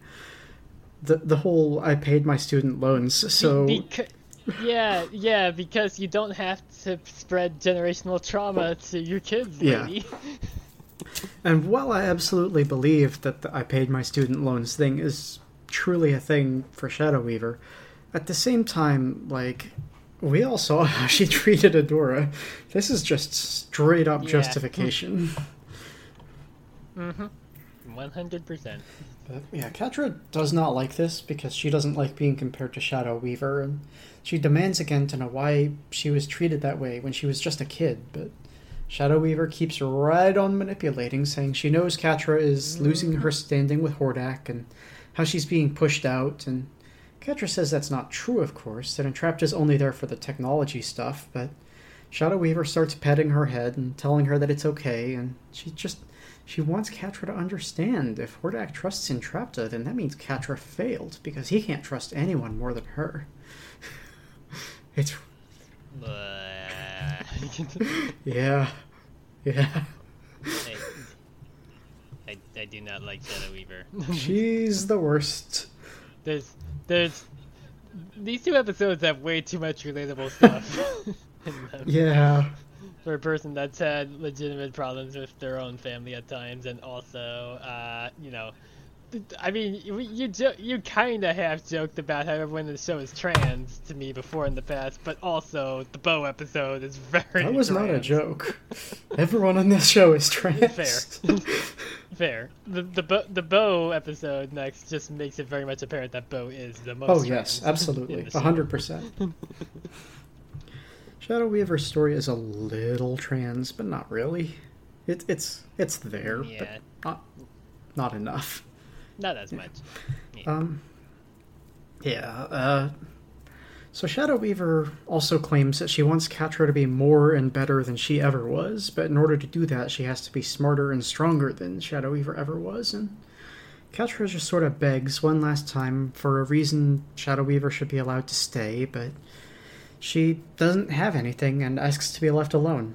Um, to everyone's misfortune, Catra falls for all this manipulation, and she's got a little smile on as she leaves, sort of rubbing the part of her hair that Shadow Weaver was petting, because she feels like Mom likes her now. Uh, no. In the.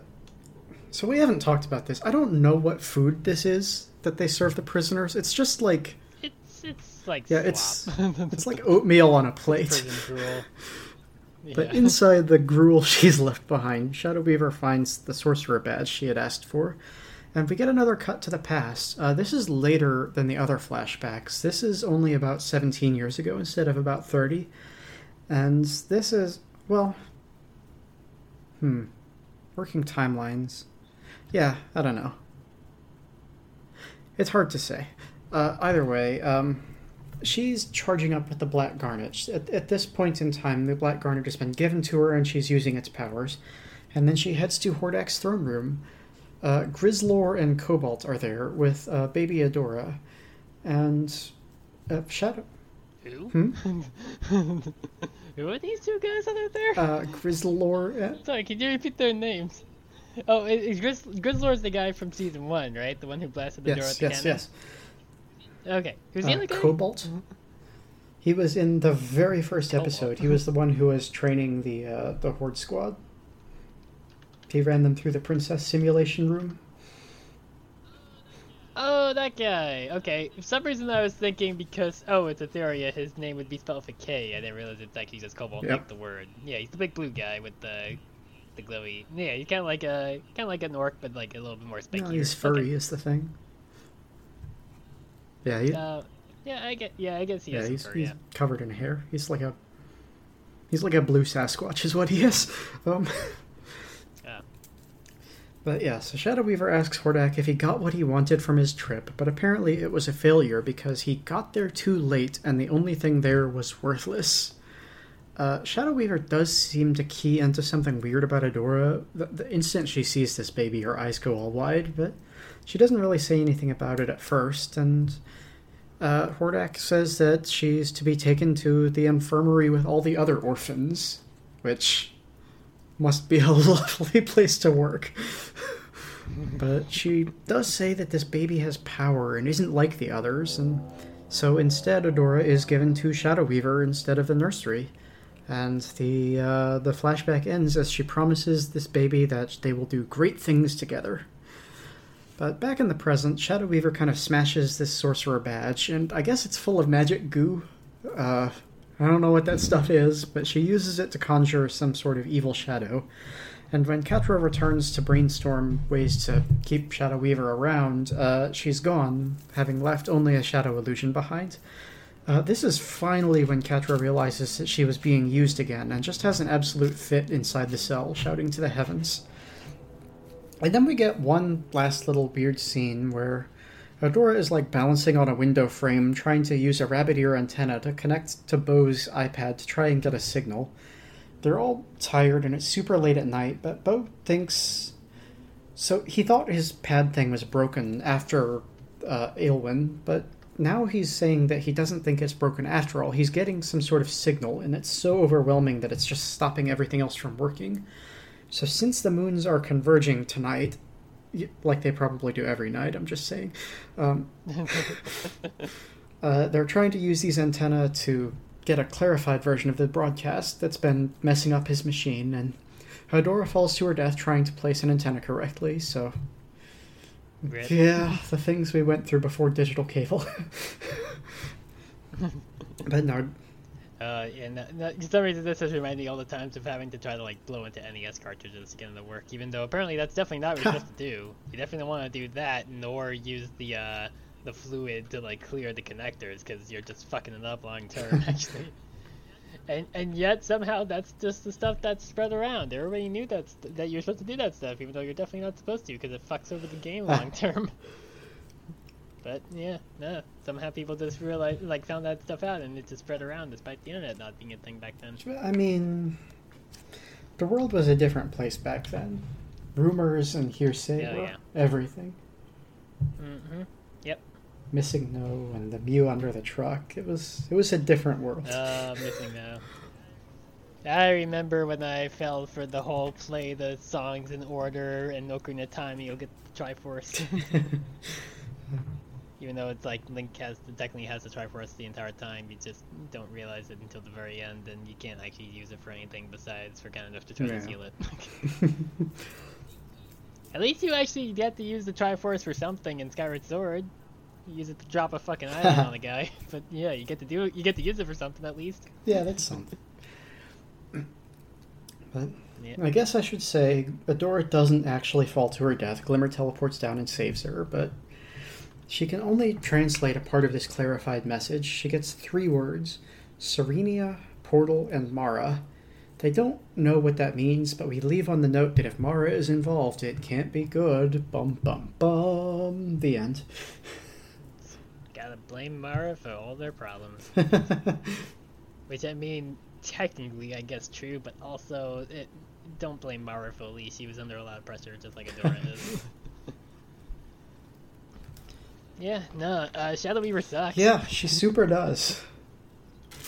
The- I, I, I, it's a kind of still a hard decision because I know this this is something we'll get to later on with the question, but it's like I still kind of feel like Adalia edges her out because Adalia was okay with genocide.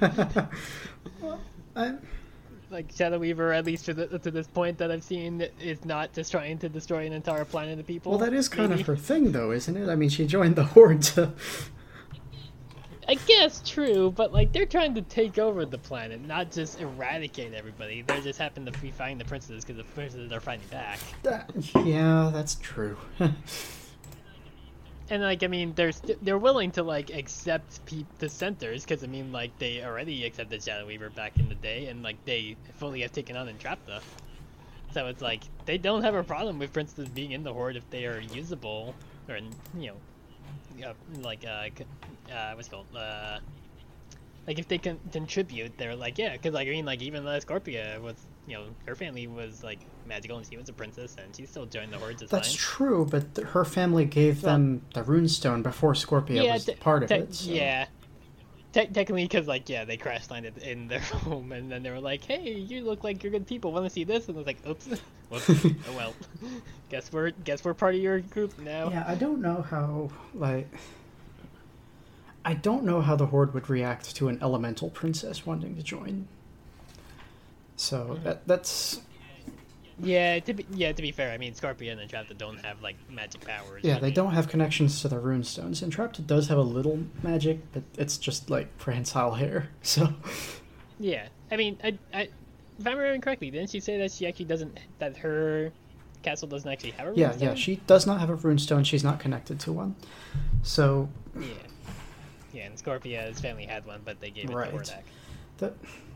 It, it's a little weird, but the line essentially is that there are elemental princesses who are the ones who are connected to the runestones, and then there's just regular princesses who are more powerful than sorcerers, but not as powerful as elemental princesses. And so Entrapta is one of those. She's a she's a non-elemental princess, but Scorpia's situation is weirder since she should be an elemental princess but isn't. Yeah. Now, now I just want somebody to have a fucking Dragon Ball scouter to tell me the power levels of the various princesses in this. if like, like if if the if the unattuned princes like in chapter are more powerful than sorcerers, it's like I want to see Entrapta's power level compared to Shadow Weaver, despite the fact that Entrapta's power is she's smart and has hair.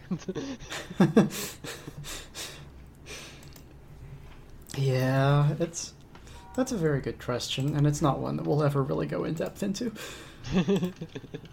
nah, I, I assume not. But yeah, Yeah, uh, I mean, yeah, I mean, the takeaway from that episode really is that Shadow Weaver sucks. I don't think like there's a lot more to talk about. yeah, there's not so much more for this episode. It's this was an important episode to have. Um, I I, Mhm.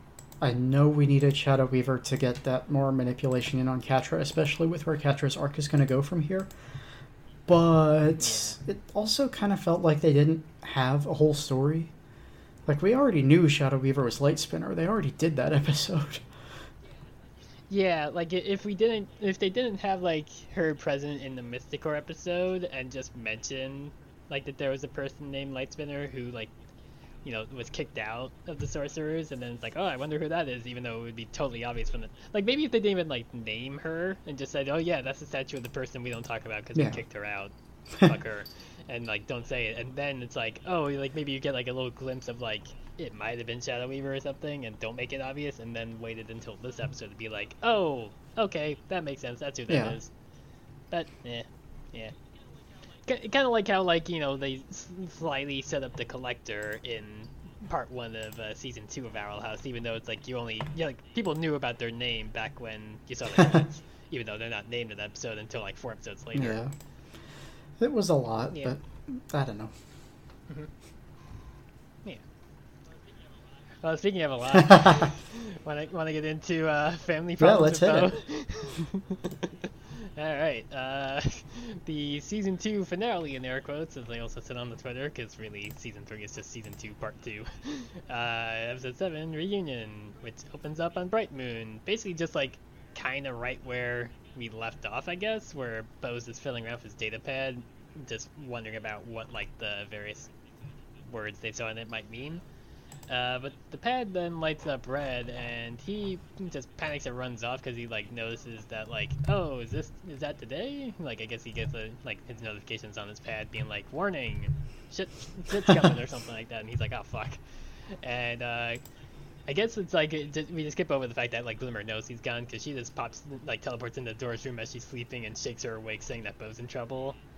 And they go into the Whispering Woods following after Bow's tracks, with Glimmer saying that he's gone despite a note that he left behind saying he's fine, since Glimmer argues that if he was really fine, the note would say not to worry instead of I'm fine. so, I, I can kind of get where Glimmer's coming across here, but I also feel like she might be overreacting and thinking that this might be like, I don't know, like a ransom note from the Horde or something that took him, just being like, yeah, don't worry, Yeah. I'm okay. I don't know. I feel like at this point, the rebellion would have like some like code word of like, this is what I would actually say if I'm not captured, kind of deal. I don't know. As we established like just a few episodes ago, the the rebellion does not actually plan shit because when they plan shit, they just always think of like all the ways Bow can die Yeah. instead. Oh yeah. Uh, Glimmer does also mention that Bow's really never brought up his past before, and that something's got to be up because of how his note's different. And they find his uh, quiver of arrows outside of a big building that they teleport into, and see it's like something like a library. And while they're just there in the dark inside like the main entryway, they see Bow happen to walk in wearing like a suit basically. and he's just like desperately waving at them trying to get them to be quiet. And Bow tries to hastily tell them to leave now, and as soon as he hears people approaching, he grabs uh, the quiver and also Dora's sword away from them and like slides them under. Well, it slides the quiver under like a table and hides the sword inside a like big urn, which I feel like is not definitely not the best hiding place for a sword. kind of kind of obvious if you have to look in there that there's a sword there compared to at least trying to hide it under something or behind something. But uh, the lights get turned on, and it's uh, Bow's dads, George and Lance, whose names I definitely did not really notice until I looked on the wiki, because I know they say them a few times in the episode, but I definitely didn't remember, remember them. and uh, Bow claims that uh, Glimmer and Adora are his friends from the academy. Uh, I don't know why in my next paragraph here it says I have over in the FX. That's that's a TV channel, it's not the Fright Zone. That's not my abbreviation for Fright Zone at all. hey, at least I didn't get confused by almost say Friend Zone. uh, but yeah, over in the Fright Zone, uh, Catherine tells her her like various uh, group of like four people, which is just, like the three soldiers he actually commands and uh, Scorpia, that they need to beef up security, double their patrols, and bring like every report directly to her but while she's saying that, she's startled by what she sees as a shadow that she thinks is Shadow Weaver's silhouette.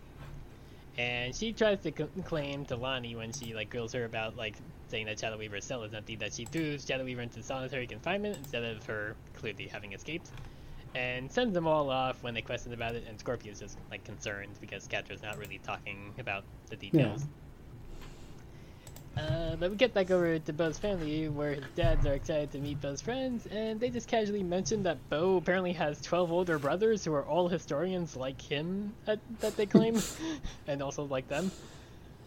I, I, yeah, it's it. That's a pretty big fucking family of like 15 people basically, and like there's no girls, I guess, unless some of them transition. I guess I don't know. it's kind of kind of weird to just have like 13 boys in a row, I guess, in a sense, unless I, I guess like we don't ever get like pretty. We probably don't get any like clarification if they like adopt them or anything, right? Uh, no, well, no, we don't. But also, if they were adopted, they were all adopted as children because, like, it's it's Oh, only yeah. s- they have baby pictures, Hmm? yeah. Because they mentioned that they have baby pictures. yeah that, and also um, it's only semi-canon, but th- like, N.D. Stevenson has named the other members of the family, and they're all also weapons. They're like axe and sword and all that. So. if they were adopted, then they That- have to have been named Yeah, by these that- that- parents. Fair, but also that that feels like that's probably just a joke. Yeah, probably. in a sense. Yeah, if like we we happen to name thirteen kids of ours all after weapons, and all of them but one ended up actually becoming historians rather than warriors. That'd be pretty goofy. Uh, but yeah, uh, Bose tries to excuse them to like go hang out somewhere else, but his uh, overeager dad Lance wants to give him a tour and uh, to see their like prized possessions of a damaged runestone that they apparently have a shard of. To which uh, George is less than excited about the fact that they keep it because it just reminds him of the princesses and their war because he's also a centrist, much like uh, the guy whose name I'm forgetting, the tiefling looking dude from the previous episode that Shadow Weaver killed. Don't remember that guy's name, he's dead, doesn't matter. uh, Glimmer tries to argue that the Horde started this whole war and that the princes are defending Etheria, only to have him just fully just at the drop of a hat tell his entire backstory about how he actually enlisted in the first alliance, only to basically find out that his village was destroyed while he was gone, and that he never wanted his family to be involved with fighting again. Because I guess it's not said, but I feel like he's like trying to imply that he feels like if he was there, he could have like made a difference and stopped the village from being destroyed or something. Um, I don't know. sorry, I just have to break in. I misremembered. Uh, Bow's brothers are not named after weapons. Uh, they are all named after the thing they do, and they rhyme. So the goth one is Woe, and the musical one is Oboe, and the painter is Van Gogh. Oh, and fucking god, that that's both better and worse. sorry, just had to Uh, correct that. well, I can, I, yeah, no, I, I can see where you uh, thought of that because it's like, yeah, like if, yeah, it's like I mean, it, it it's it's similar enough because it's thematic. It's just that it's rhyming compared to thematic where they're all weapons. So I can I can see where the The stoner one is just named Woe. yeah. it's like, well, we have decided to that this kid will never be happy in his life. Despite the fact that apparently it turns out it's Bow who is the one that's not happy instead. uh, but yeah, uh, Lance tries to distract them all with baby pictures of Bow, and Bow at that point takes the opportunity to just like drag Adora and Glimmer to his room to escape uh, that temporarily and also to explain himself. Glimmer is just like kind of unjustifiably distraught about how she thought his past was dark and painful, only to see that his family is nice when it's like Glimmer, not everybody has to like fully give the details of like their upbringing, where they're from. Really, like it's that's kind of not something you're entitled to just because you to be friends. but uh, Bow complains that he wanted to choose his own future, so he came up with the Academy lie while teaching himself archery and secrets to join the rebellion. And apparently, he's just been having this lie go on for years. I'm not sure why his dads had ever wondered why he's never gotten a report card back home, unless Bow also forges report cards or something. I mean, I wouldn't put it past him. He's certainly enough of a tinkerer to come up with something. yeah, I He could guess. forge a date stamp or Yeah, whatever. Yeah, he he's got proficiency in the forgery kit, maybe. I mean, oh wait, no, no, he's an artificer, so he does have uh, the right tool for the job, so he can like basically make whatever tool he wants, and I think he always has like expertise in his own. You know, we've been saying that, but I don't think it's quite true. I don't think he's an artificer. I think he's a, I think he's a fighter who just happens to have uh, Tinker's tools proficiency. Yeah, that's true. Yeah. I mean, he he might just have like he might. I mean, he's a human, so he might have just taken like the prodigy feat. So he just took Tinker's tools as like the skill proficiency. Yeah, I think he's just an arcane Instead of, archer, like, if I'm normal honest, because he, Yeah, he that's true. definitely like Yeah. he doesn't do artificer level stuff. You know, he tries sometimes, but Yeah. he, he's just not. Yeah, he acknowledges that he's not Entrapta. Entrapta's the other artificer. he just, or, Bow just happens to have uh, higher than the average uh, intelligence and wisdom Yeah, for exactly. a fighter. Yeah. Uh, but yeah, Bow also says that he they can take this opportunity to scout out his dad's first one tech collection to try and learn some stuff about uh, Shira and Mara because they're still trying to figure out that signal from last episode. Uh, back over in uh, FX, the, uh, the fucking alright. I was like trying to be like make a joke there, being like the TV station four or whatever, but I'm like I have not had cable in like over a decade. I do not know what shows are on FX anymore. Whoops. Uh, yeah, Catra is busy uh, scouring various forums. And she doesn't really explain why. She's just looking at paperwork, I guess. Only to be interrupted by Scorpia, who basically just fully asks what she's really supposed to be looking for, because I guess Catra's just told them to shore up their defenses and have more patrols, even though they're not apparently like looking out for something in particular, because Catra doesn't want to spill beans. But when Catra just snaps at uh, Scorpia because it's like, yeah, I shouldn't have to tell you, you do your job kind of deal. Uh, Scorpia decides to just burrito her in a blanket to try to help calm her down. It's very sweet. Yeah. But uh, in Catra's anger and desperation while being burritoed, she just shouts that Shadow Weaver escaped and she has no idea what to do and how to find her and that shit is fucked. uh, Scorpia suggests that they just have Entrapta make a tracker to find Shadow Weaver, but they cannot do that because she would definitely blab about what it's for to Hordak since she's just tight with him now at this point. So Scorpia says that the two of them will work together and find her, and not a word of this will be spread. At which point they, of course, don't look straight up and see that uh, the little uh, tape recorder that is Imp is just hanging out in their rafters. Again, because Imp just hangs out there all the time, apparently. Imp's now. specific job is to be exactly where you don't want him to be, even though he has no way of knowing when that should be. Yeah. but it's like, like basically, like at this point, like, uh, God, what was the, what was the other point where Imp, like, heard overheard something that uh, they were talking about that I think that Hordak? was when he found out that Entrapta was there. Oh, okay, right. But like, I mean, he found out, so it's like I would feel like with regard to like their whole situation, they would like if anything's gonna be said. I get obviously Catra blurted this out in the moment of desperation, but it's like if you're gonna decide to say anything, you might want to like scour the entire fucking room you're in to make sure that nobody's there over here. At this point, but yeah, no, Catra doesn't learn. Yeah. But yes, uh, the best friend squad and Bow's dads go throughout their collection and just embarrass Bow with his like little make-believe pillow tent fort thing that he has underneath a table from his kid childhood, which for some reason is still there. I guess like he, I guess it was just there when Bow, air quotes, went off to the academy and his dad didn't have the heart to tear it down over the years. I guess. It's just there still. Uh, Uh, Adora asked them if they know anything about She-Ra, only for Lance to be pretty much fully wrong in everything about She-Ra, saying that she had like a dragon and stuff, which Adora gets psyched about about it there being a dragon, but she doesn't have a dragon yet. But everything else, she's like, oh no, it's, She-Ra, not Shira or whatever how he pronounced it. Hurrah. Yeah. Hurrah. Yeah. But yeah, uh, they then showed them the runestone shard that's just basically like fully in like a jar, like uh, Beast's rose, more or less. But they just want to know more about Adora's art and history and art history majors, because Adora just keeps getting more majors tossed on as she keeps saying stupid shit, just as part of their cover story. And uh, also about uh, Glimmer's philosophy major, because these are the like the cover stories that Bow was giving them before they went back out to this room. Uh, while Adora talks to Lance, uh, George confides in Glimmer that he's happy that Bow met her because he used to be like a pretty secluded kid beforehand, so he's happy that he has friends now. Just you know, nice Yeah. dad stuff. It is Uh, interesting. But They talk about how they kind of thought Bow made Glimmer up. Am I remembering wrong? I thought at one point Angella thought Glimmer made Bow up.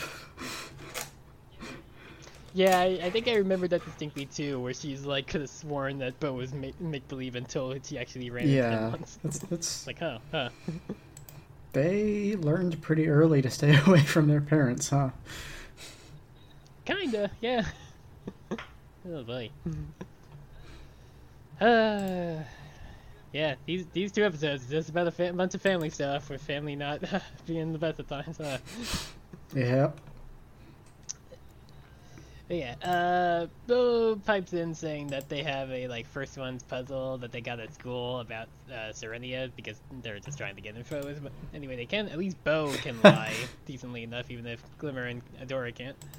Uh, so yeah, uh, Bow's dad's basically just kicked fully into history mode to present them with a bunch of scrolls and books that are spread over like the first and second floors about like what information about Serenia And they might just like random pieces And- of junk.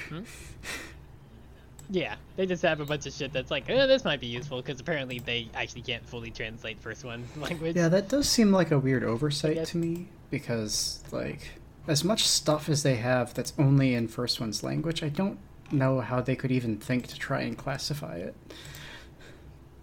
Yeah. Well, I mean, considering that Adora accidentally reveals that she can read first one's writing by saying this is about aqueducts, so this ain't right. Uh, yeah, I guess they just like, well, this is first one stuff in general, so goes here. but yeah, she tries to cover it up by claiming that she has a fourth or fifth major, not sure about the count anymore, in linguistics as well, which is why she can read first one stuck in writing. Uh, and they plead with her to help them clear up some more uh, first one's info they have, and apparently just like hours later, while Adora is just like off with them, Bow and Glimmer just like it look still looking through like the pile of books and scrolls and stuff in the room. And they're just fully tired of research, and Glimmer finally snaps about how Bow's basically just been hiding his entire life from her. But he tells her that he knows that she knows the the real him because this historian stuff is just forced upon him and it's not who he really is. And just goes into like a long explanation about how he pretends to be the same as his family. And the entire time that Bow's having this whole conversation, I'm just nodding along with all the translates of this conversation. Just yep, about how like the fake life Bow ran away from makes him miserable, as Glimmer fully puts it. It's like this is this is killing you, basically, guy. Like, yep, yep, yep, yep. Like, there's a lot of trans Those stuff in this show, but this is the most trans this show has been. This this yeah, this is the most overt like parallel, basically. Of like, mm-hmm, yep. Uh, relatable. uh, but yeah, uh, I guess finally after they like have Adora look at other stuff, uh, George and Lance bring her to ponder their orb that was just found in the same ruin as the runestone shard, which is like, I say orb, it's it's a big fucking rock, rock of some sort that's just like towers over them. And Adora like looked at it and just like activates it with the usual Eternia password because apparently nobody in the first one's uh, whole like race bothered to actually have different passwords. They just use the same generic password for everything, rather than actually be creative. They need to put like letters and they, they, uh, they need to put like numbers and some characters in there to I- make it harder. But no, they just use Eternia I don't want to say too much because it is a spoiler eventually, but like, we will learn that Eternia is the worst possible password you could have. Oh, cool, great. It's like This is you. This is this is them basically just having password. Their their password be password, but it's got. Honestly, yes, that's which is a exactly what it harder. is. Great. But yeah, this causes the the big orb to open up, and it's just a big robot bug instead. It's just been like curled up inside, and it starts chasing them. And Adora, like, uh, as they just like run over to like Bow and Glimmer, chasing, being chased by this thing, Adora co- refers to it as an elemental.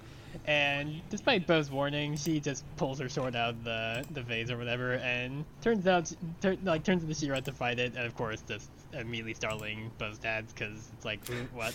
okay. I, forget what Bow fully says, but I think he says that she also has like a six major Yeah. in She-Ring, Mhm. something like that. it's just dumb. Yeah. Uh, but yeah, Adora just kind of like stands there and just lets the bug yeet her into the building inside. I don't know why she doesn't just try to fight it there. She just stands there and just gets tossed. So, yeah, Glimmer jumps onto its back with his teleport and starts it blasting it with a little infected sparkles like usual. And as the fight just continues on with the three of them, like Lance, uh, uh, George, and Bow are like hiding behind like the same table, and they're just like grilling Bow, trying to get him to explain what's going on with all these princesses.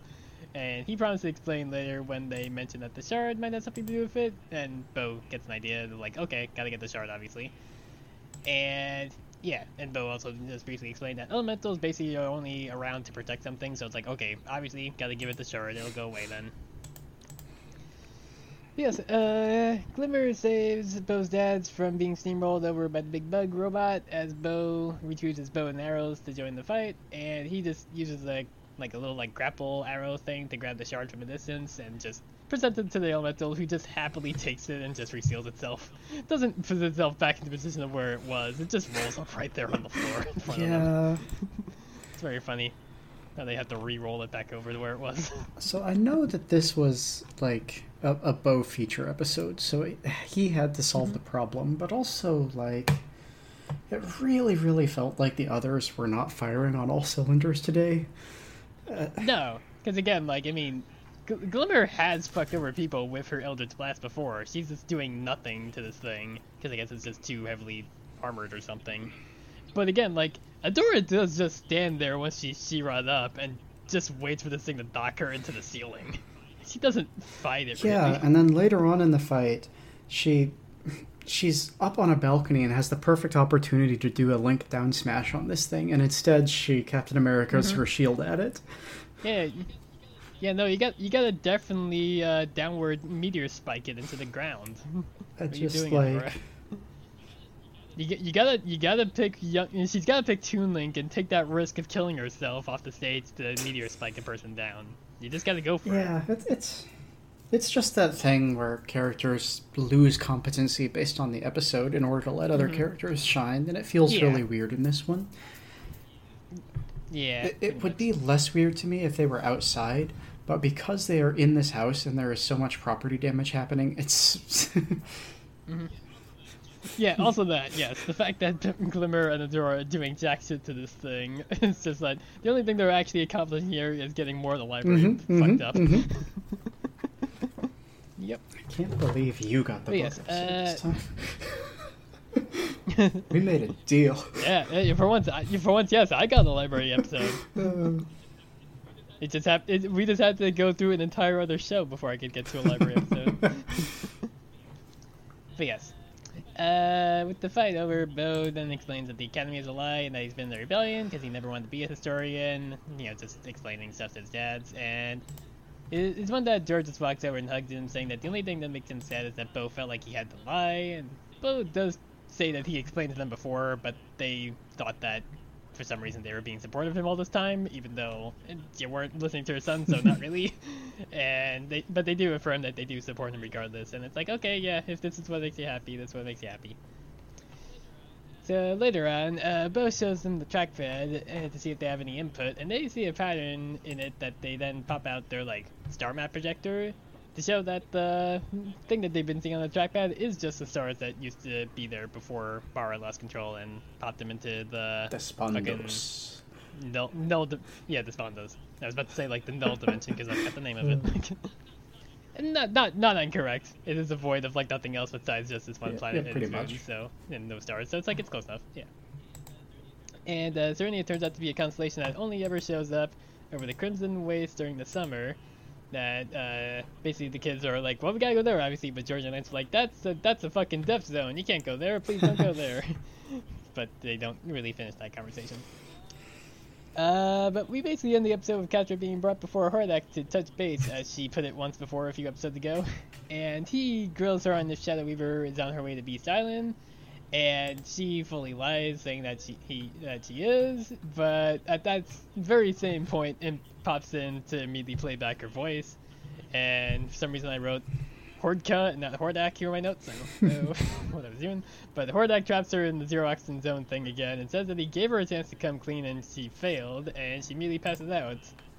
But we actually finished the episode off with Fedora back asleep, just like she was at the beginning of the episode, with Shadow Weaver just looming over her because we had to basically be like, this is the season finale, so we had to end on the cliffhanger, even though it's really not season finale.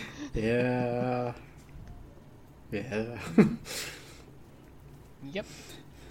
Very trans episode. Extremely so, to the point where I really don't have anything to add. It's just super trans. Yeah. hmm Um, yeah, uh, George and Lance are good. Uh, outside of uh, Netossa and Castaspella, I'm fairly sure they're the first gay couple confirmed in the show, so that's nice. Yeah, because like I mean, like we haven't really seen Netossa and Or, Castaspella much. Or not not uh, Castaspella. uh, Uh, Spinnerella, my Netossa and Spinnerella. Yeah. Yeah, they haven't been in the show enough to really establish it, but I feel like based on the little bit they have and it is pretty obvious that they're gay. Oh yeah, But it's like, yeah, no, like, I mean they're yeah, definitely. but like this, this, They are absolutely a, considered to be a confirmed partnership as per this point in the show. That just like Mhm. this is the Yeah. first. Yeah, th- this is the most like explicit because like I mean, Bowie first met his dad's like, uh, I forget which one of them kisses like the other on the hand. To like, help. I think I think it's uh I think it's Lance who kisses George on the hand after he's done like telling his like Mhm. tragic backstory stuff. I think that sounds about right. Yeah, like pre- pretty much like they can't like. God, I would love to see like how they would like try to show this episode in like uh Taiwan, like the uh dress up and travel together equivalent of asking of being girlfriends in Owl House. These are my two uncles who live together. Yeah, and and like the, look, just some families just kiss each other on the hand. It's totally normal. But yeah, um, good stuff. Uh, I feel like today's episodes were really a step up from what we've been getting lately, so that that was nice. Yeah, yeah. I mean, I, I said as much in the tweet about the episodes, but it's like, yeah, like these are like the, the clearly the two best episodes of season two, because like most of season two has kind of just been a bit of a dud until these two. Um, yeah, so I guess it's probably time to get into our uh, our, our 80s look back segment. So I'm gonna go ahead. I know I've talked about Shadow Weaver before, but here's an image of 80s Light Spinner dropped in the chat. Um,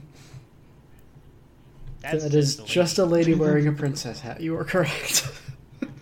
She, she's like the, f- I, if I'm remembering correctly, she's like the first character that you show me that is not, that does not have boob armor. Like she still clearly has like the silhouette of boobs, like Yeah. as the 80s were, but she doesn't have full on boob armor like every other yeah, female character in the that's her Shadow Weaver form when she transforms into.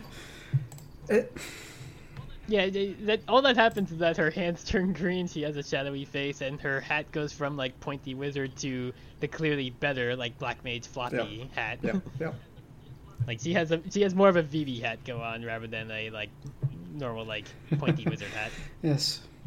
Although I guess Vivi's hat also goes uh, straight up whenever he goes into trance mode for double black magic. But that's that's not the norm. Vivi for the most part always has floppy hat.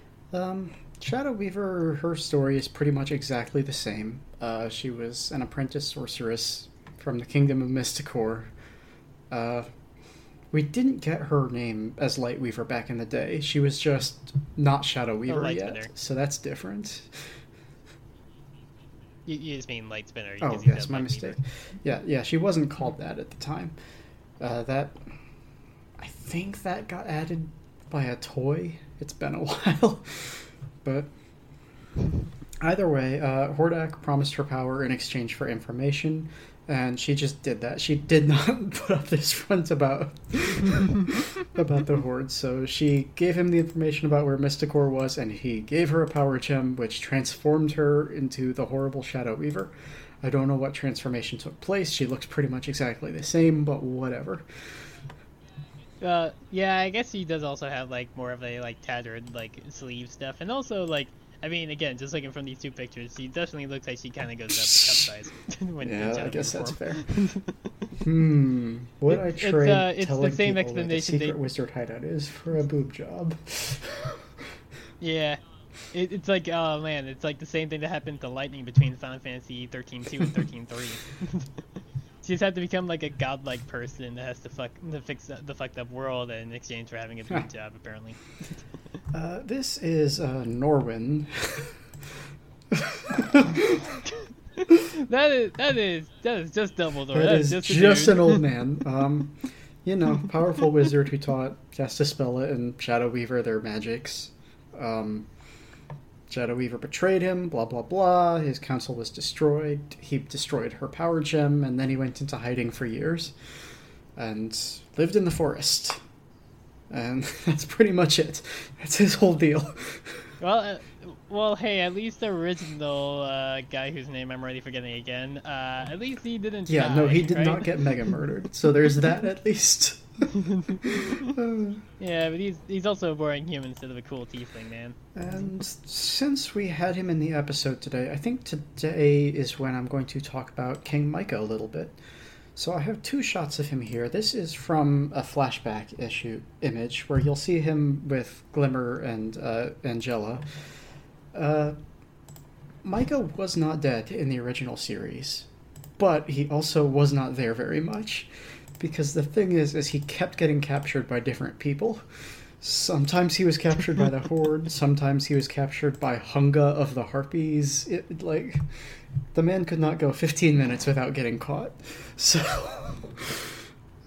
he uh, he does eventually get free and join the rebellion, but he very much serves in that role of um, the damsel in distress who gets got every episode, and they have to say it's that, but reversed. Yeah. Also, I definitely had forgotten what 80s Glimmer and 80s uh, Angella, Angella looked like. Even though we just saw 80s Glimmer last week with uh, the the uh, Glimmer, or the uh, the 80s references and Bow's like uh, hypothetical situation, definitely Yeah. forgot though already. There is a little more about King Micah, but I don't want to get into it because spoiler stuff. So don't look him up. Fair. Fair. That's uh, that's that's pretty much my segment for this week. I, I, I had I had I, I had to be a little bit uh, sneaky with trying to get his voice actor as a result because I'm like I feel like I shouldn't look at his uh, Wikipedia page just to be safe. Thankfully, uh, actual Wikipedia just has all the voice actors listed, so I was able to find young oh, good, Micah. excellent. yep. Uh, if there's nothing else, I guess I can get into that because I Yeah, actually do have it. trivia. Because it's really, because like surprisingly we had characters. Uh, Micah's voice actor is Taylor Gray, or young Micah at least in this case, who's basically best known as uh, Ezra Bridger in Star Wars Rebels, and a show I've never heard of. He apparently was Bucket in Bucket and Skinner's Epic Adventures, which I learned about yesterday when I watched the episodes and wrote down. That's a uh, big don't know what question mark for me. Yep. Listed those two, and I'm like, I know Star Wars Rebels. Yeah, I've heard of it, even though I haven't seen it. I definitely know what the fuck Bucket and Skinner's Epic Adventure is, but it Oh listed that, my so sure. goodness. Oh my. Oh no. oh. Uh, am I gonna be not happy with what I'm? It's a uh, it's a live action show. Uh, oh, it's uh, uh, one of those Nickelodeon live action sitcoms. Oh, yep, yep. That is that is fully a like Nickelodeon two guys. Yeah, show, uh, it sure is. Oh man. The very first episode is called Epic Election, so great. to be fair, this was a 2011 show, so before the other presidential election in 2016 at least. Oh wait, okay. Uh, yeah. George's VA is Chris Jai Alex, That's fucking gross. Why would you show me this picture of a human lady's head on a chicken? That from is that not a early? human lady. That is Skinner, one of the lead boys. Oh, uh, the picture is small enough and low quality. I guess I can tell. Fair. Okay, now that I actually look at it in my browser, it makes more sense compared to my other mod. Whatever. But like I said, George's VA is Chris Jai Alex, who basically he voices like a bunch of various like side characters that really don't matter in Steven Universe. Like he voices Lonely Blade, who's like a video game character. He's the voice of the char- the dad of Little Butler in an episode where Amethyst and Steven's dad Greg are watching reruns of Little Butler, which a TV show. And he's also the voice of Dogcopter the few times Dogcopter actually talks, which I don't remember much. There's like various little jokes about Dogcopter and the various like Dogcopter spin-offs. I don't remember Dogcopter talking though. But he's also uh, Coach Koch. I don't know if that's his name. Uh, he's a character in Final Fantasy VII Remake, apparently. He is Kaiwei, I think is how you pronounce the guy's name for Pokemon Sun and Moon. But he's he's Kaiwei in Pokemon Masters, not the anime. He's a different guy in the Oh, anime. um, Kiawe, I believe. Kiawe, yeah, because Hawaiian, yeah. I, I never actually heard that said, so I was like, oh god, I wrote it down, and then I had to try to pronounce it just now, and I did not know. Apologies. And he's also Fish, Fisher Ness in all the uh, Mobile Suit Gundam Thunderbolt and all the various like Gundam Thunderbolt movies and other spin-off stuff. I just happened to see that, and it's like, okay, I know, I know Gundam. I've never seen Gundam Thunderbolt, but sure, I'm into that. And uh, Lance's voice actor is Regi Davis, who is the voice of Goko in Shin Megami Tensei 5, which is basically the biggest role for him I could find because he has a lot of like bit parts in various role like shows. Like he's like a bunch of different guards in Arrested Development, and he's like a doctor in two episodes of Grey's Anatomy. He doesn't really have like a whole lot of like big roles. I just happen to notice that it's like, oh, okay, he's a character in SMT5. Sure.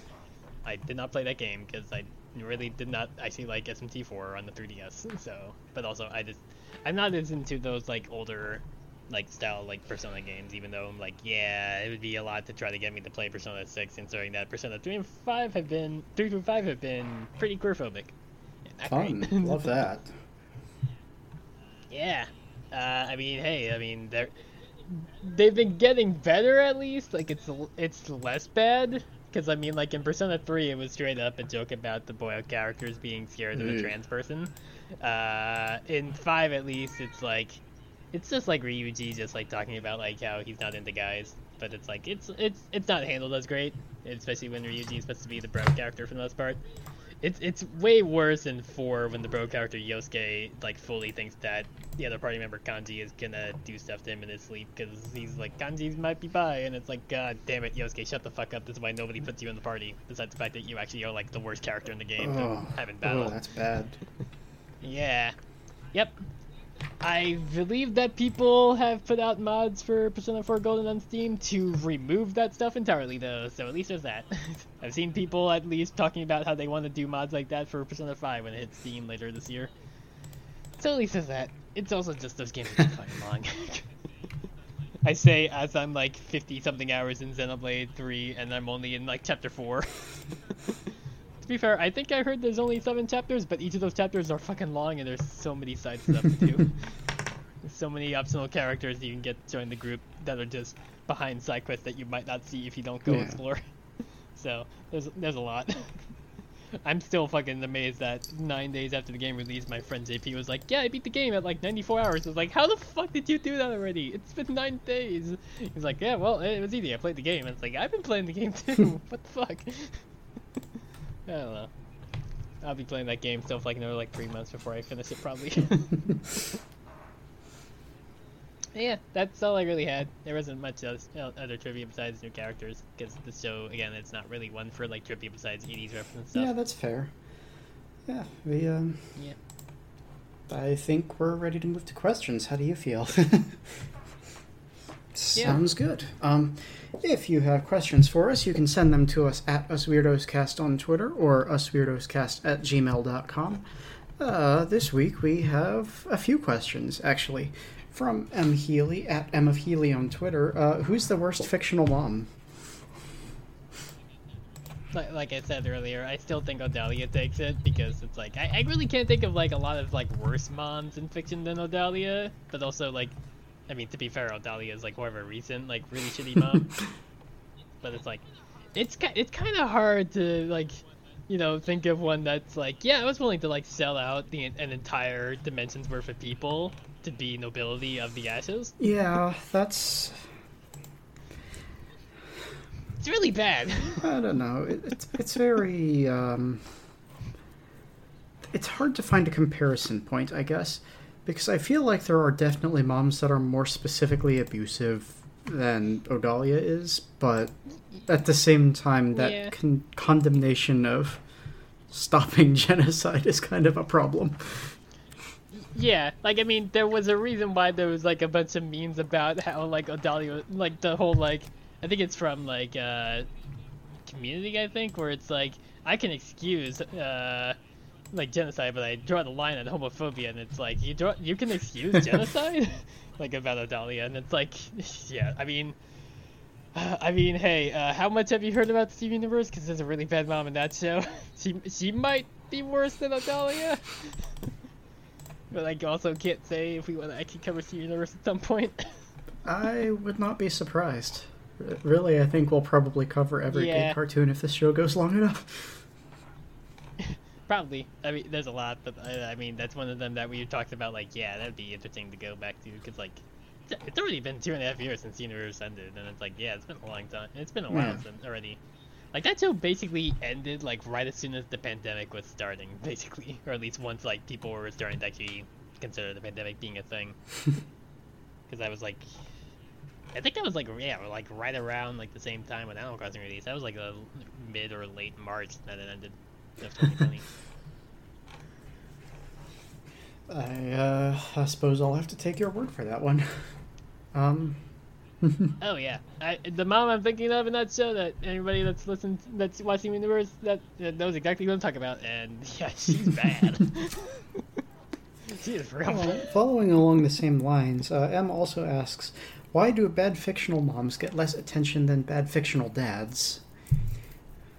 And uh, I don't know. I, I I cannot, off the top of my head, think of a bad fictional dad. But also, I have been asked a question, which means I've forgotten everything I ever knew. Yeah, I, I, I kind of feel like maybe part of that is because of like the old holdover of like gender roles where it's like dads are supposed to be like the the tough, emotionless person that doesn't actually do as much, and therefore the mom has to make up for that stuff, and so it's like it's more obvious if it's like the mom is messing up compared to the dad because it's like oh well dads are supposed to be like that compared to if the mom is supposed to be like the one that's making up the difference and still messes up or something. Yeah, that makes sense. I mean, that's that, that that's basically just what I can think of off the top of my head with that. Because it's like again, like I mean, I can think of like some bad fictional dads. I mean, like Tywin Lannister is a pretty shitty dad. but like, I mean, what character in Game of Thrones is a good person? I I mean, like. The thing uh, is, and you're not going to believe I'm I'm going to to say this like- again, but There, there's like one good, yeah, yeah. There's like one actual, legitimately good Game Game of Thrones character that's not an asshole, and it's Sam. like Sam Samwell Tarly is like the only good pure person on Game of Thrones. Even Jon Snow is kind of a fucker at times. Yeah, I was gonna. Yeah, you're you not gonna believe this, but uh, that is another thing I have no uh, knowledge of or connection to. So that's uh, once again you have stifled me. Yeah. Well, I mean, yeah. I mean, to be fair, Game of Thrones ain't for everybody, especially with the way it ended. But it's like, yeah, I could, I, I mean, I could definitely see it be like, yeah, like you watch like the first few episodes. It's like there's too many characters and there's like way too much like sex stuff already going on, not at all being consensual and stuff like it's just not good. But like, yeah, like I mean, aside from like you know the various problems that show got into way later on and like continues to to this day with them trying to be like we need to actually like we need to actually show like the sexual abuse because that's what it was in the times and it's like my guy you are not making a show on actual earth and actual earth's past. You are making a fictitious world with dragons and shit. You could do whatever the fuck you want. You don't have to do this. You're doing it because that's what you know. And yeah i don't know I don't think anybody gives a shit about that spin-off or the other spin-off at some point or the other other spin-off at some point. I read the first Again, two books. they took, like, and they- they were the most boring books I had ever read in my entire life, and that's They it. they are a bit of a slog, yeah. I mean, I I, I when was the last time we were reading those books? I read like the first three back when I was in like high school, I wanted to say, and like I read like the other ones over the years since because it's also been an ages since like they released four and five. But it's like, I mean, it's like book five released in like 2008, 2010, something like that. It's been a long time. Like it released like I think like a year or two before the show began, and it's like, yeah, you're never getting uh, the Winds of Winter nor A Dream of Spring at this rate. Those books ain't releasing because George R. R. Martin wants to do nothing else besides help write like the lore for Elden Ring. I am never going to complain about that. Those books were not good. but I mean, yeah. It, it, to be fair, again, like I liked them at the time. They are also a slog because it's like there's a lot of chapters where it's like, yeah, stuff is happening and they're setting up stuff, but a lot of it is just really like politics of Well, stuff, uh-huh. and it's like not just that. I mean, political thrillers can be fun, it- it's, right? it's very Th- wordy. There's yeah. a reason it's one of the best-selling just- genres It takes a out long there. time. It's just Yeah. not well done and dragged out way, way, way longer than it needs to be. You could tell the same story with a Yeah, third the fair. amount of pages, and it would be a lot more interesting because it would be tight and compact, as opposed to let's. kind of like what kind of like what kind of like what the show was at the beginning and then they were like we have no idea how to end this show even though we have the notes of how this is supposed to end and oh god and then they fucked it up the last two seasons Yes, well, to be fair, Yeah. this is I wrote an entirely fictional novel and claimed it was a true story my grandpa told me, David Benioff.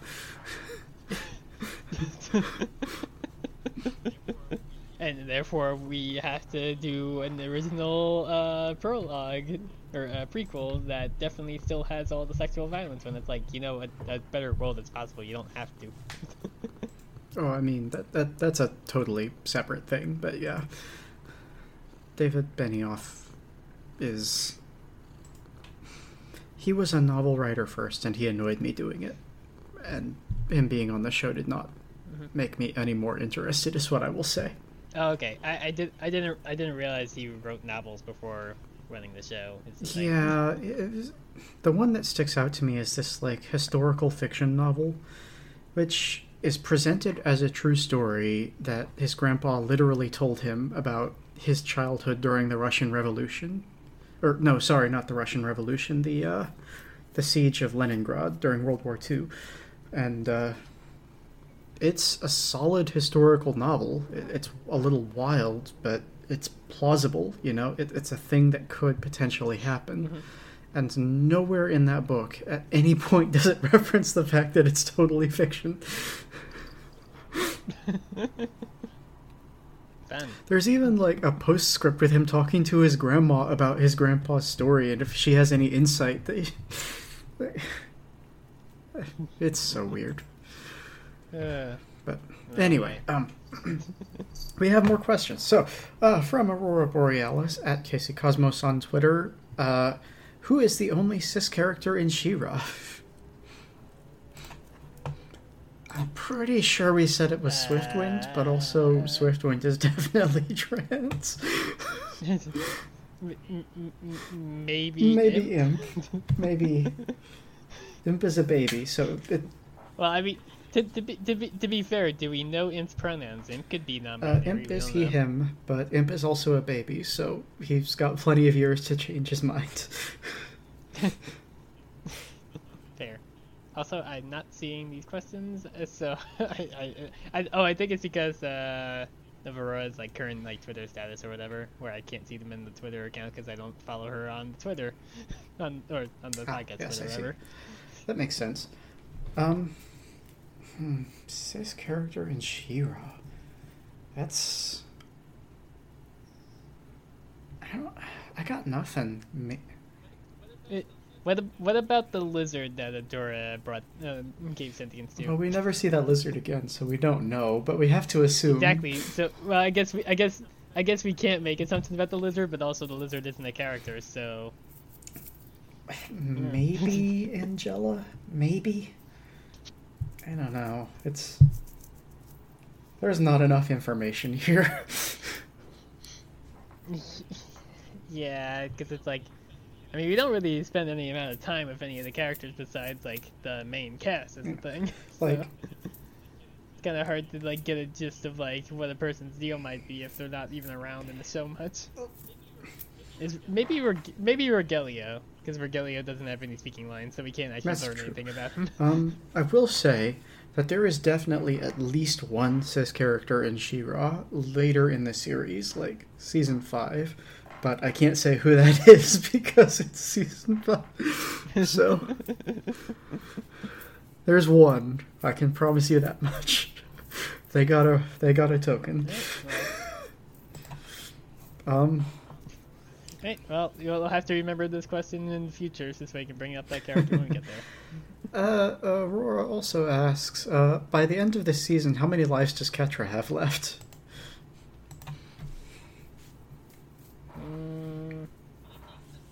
But like she hasn't like gotten thrown off a bridge as much as like Kyle or even Scorpia have yet, or even Adora herself. Like she's definitely lost one here because like she's in the the no oxygen zone. So. Uh, probably, probably if I had the ballpark it, like she'll lose like four or five in the course of the show. Well, um. So, so according to N.D. Stevenson, there is a specific list of Catra's deaths that she has nine lives. and you can't take that necessarily seriously because, I mean, like, we're never going to see whoa, the stoner brother, in the show, you know what I mean? but, um, yes. We're never, we're never gonna see Catra be visited by the Grim Reaper being like, "Yep, that's one." Yeah.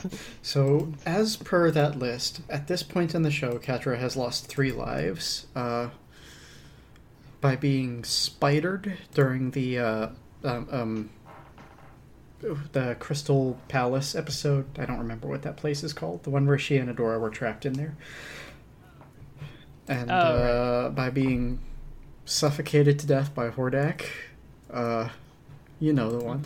And also, apparently, she just burned a life for extra drama during Princess Prom.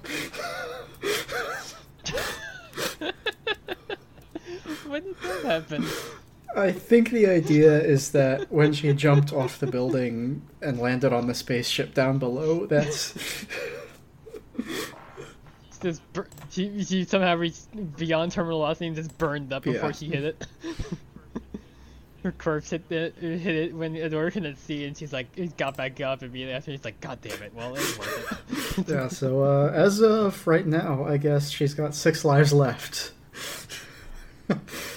uh, but well, she'll definitely lose most of those if uh, she and Adora ever have a kid. I'm looking at the list, and Which you're I- not going to see I these know- coming. I know the.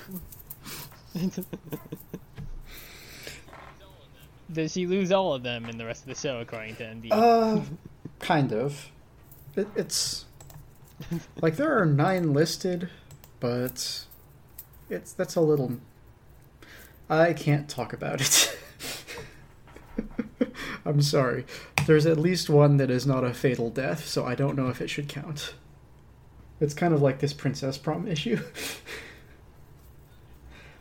okay. But yeah, um, that, that's all our questions for today. So thank you so much to everybody who sent them in. Uh, do you want to hit transformation count?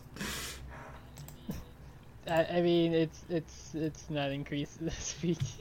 We get we get the the brief, the brief version of the transformation at least, but yeah, we don't get a full one, so it's not it's Yep. not changed. Yep, yep.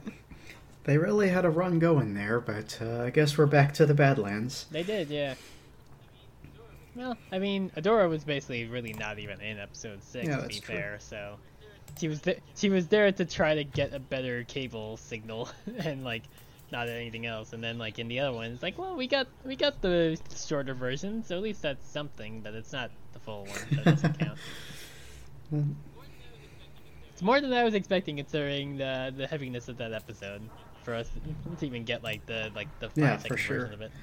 uh, uh, I get why they did it. it. it makes sense to me that you wouldn't want to have an episode without any of the main characters but Catra, but also it, it was strange.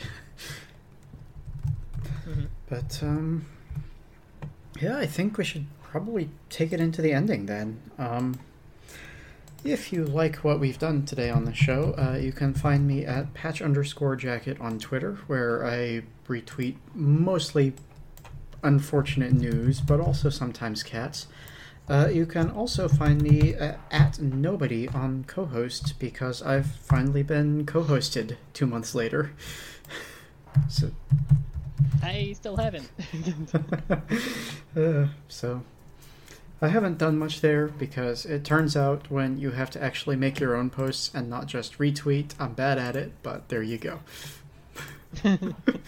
Uh, yeah. Yep. I, as always, I'm at Khalifa Chaos. Uh, I mean, my my post the last like couple weeks has mostly just been like Xenoblade stuff, and I mean, it, as of like next week and the weeks leading after that, it'll mostly be talking about mood stuff. I expect, and probably probably also Splatoon stuff. once uh, that demo releases later this month, and then once the game releases like two weeks later. yeah, it's gonna be a busy week, huh? Yep. Yeah, it's a, it's gonna be it's gonna be quite a trip. Because it's like I mean that first week is gonna be uh, me not being able to get away from my mom for the like the first week of it, and also not being able to really get away anyway because of surgery.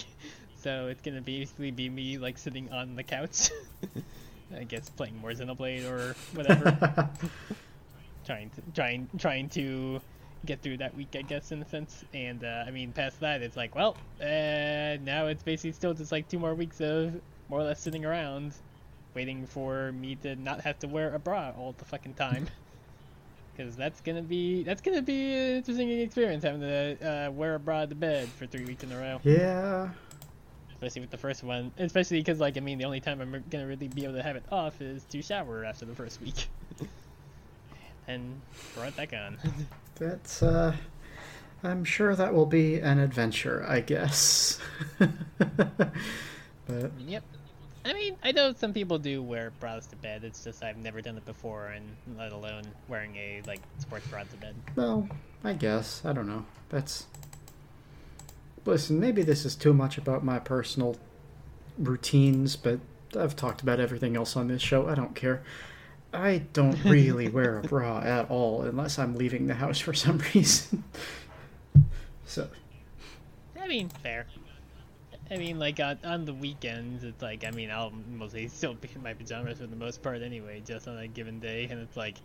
Yeah, my roommates don't blink an eye when I'm like, I don't want to fucking throw on the bra when I'm just around the home. yeah, it's.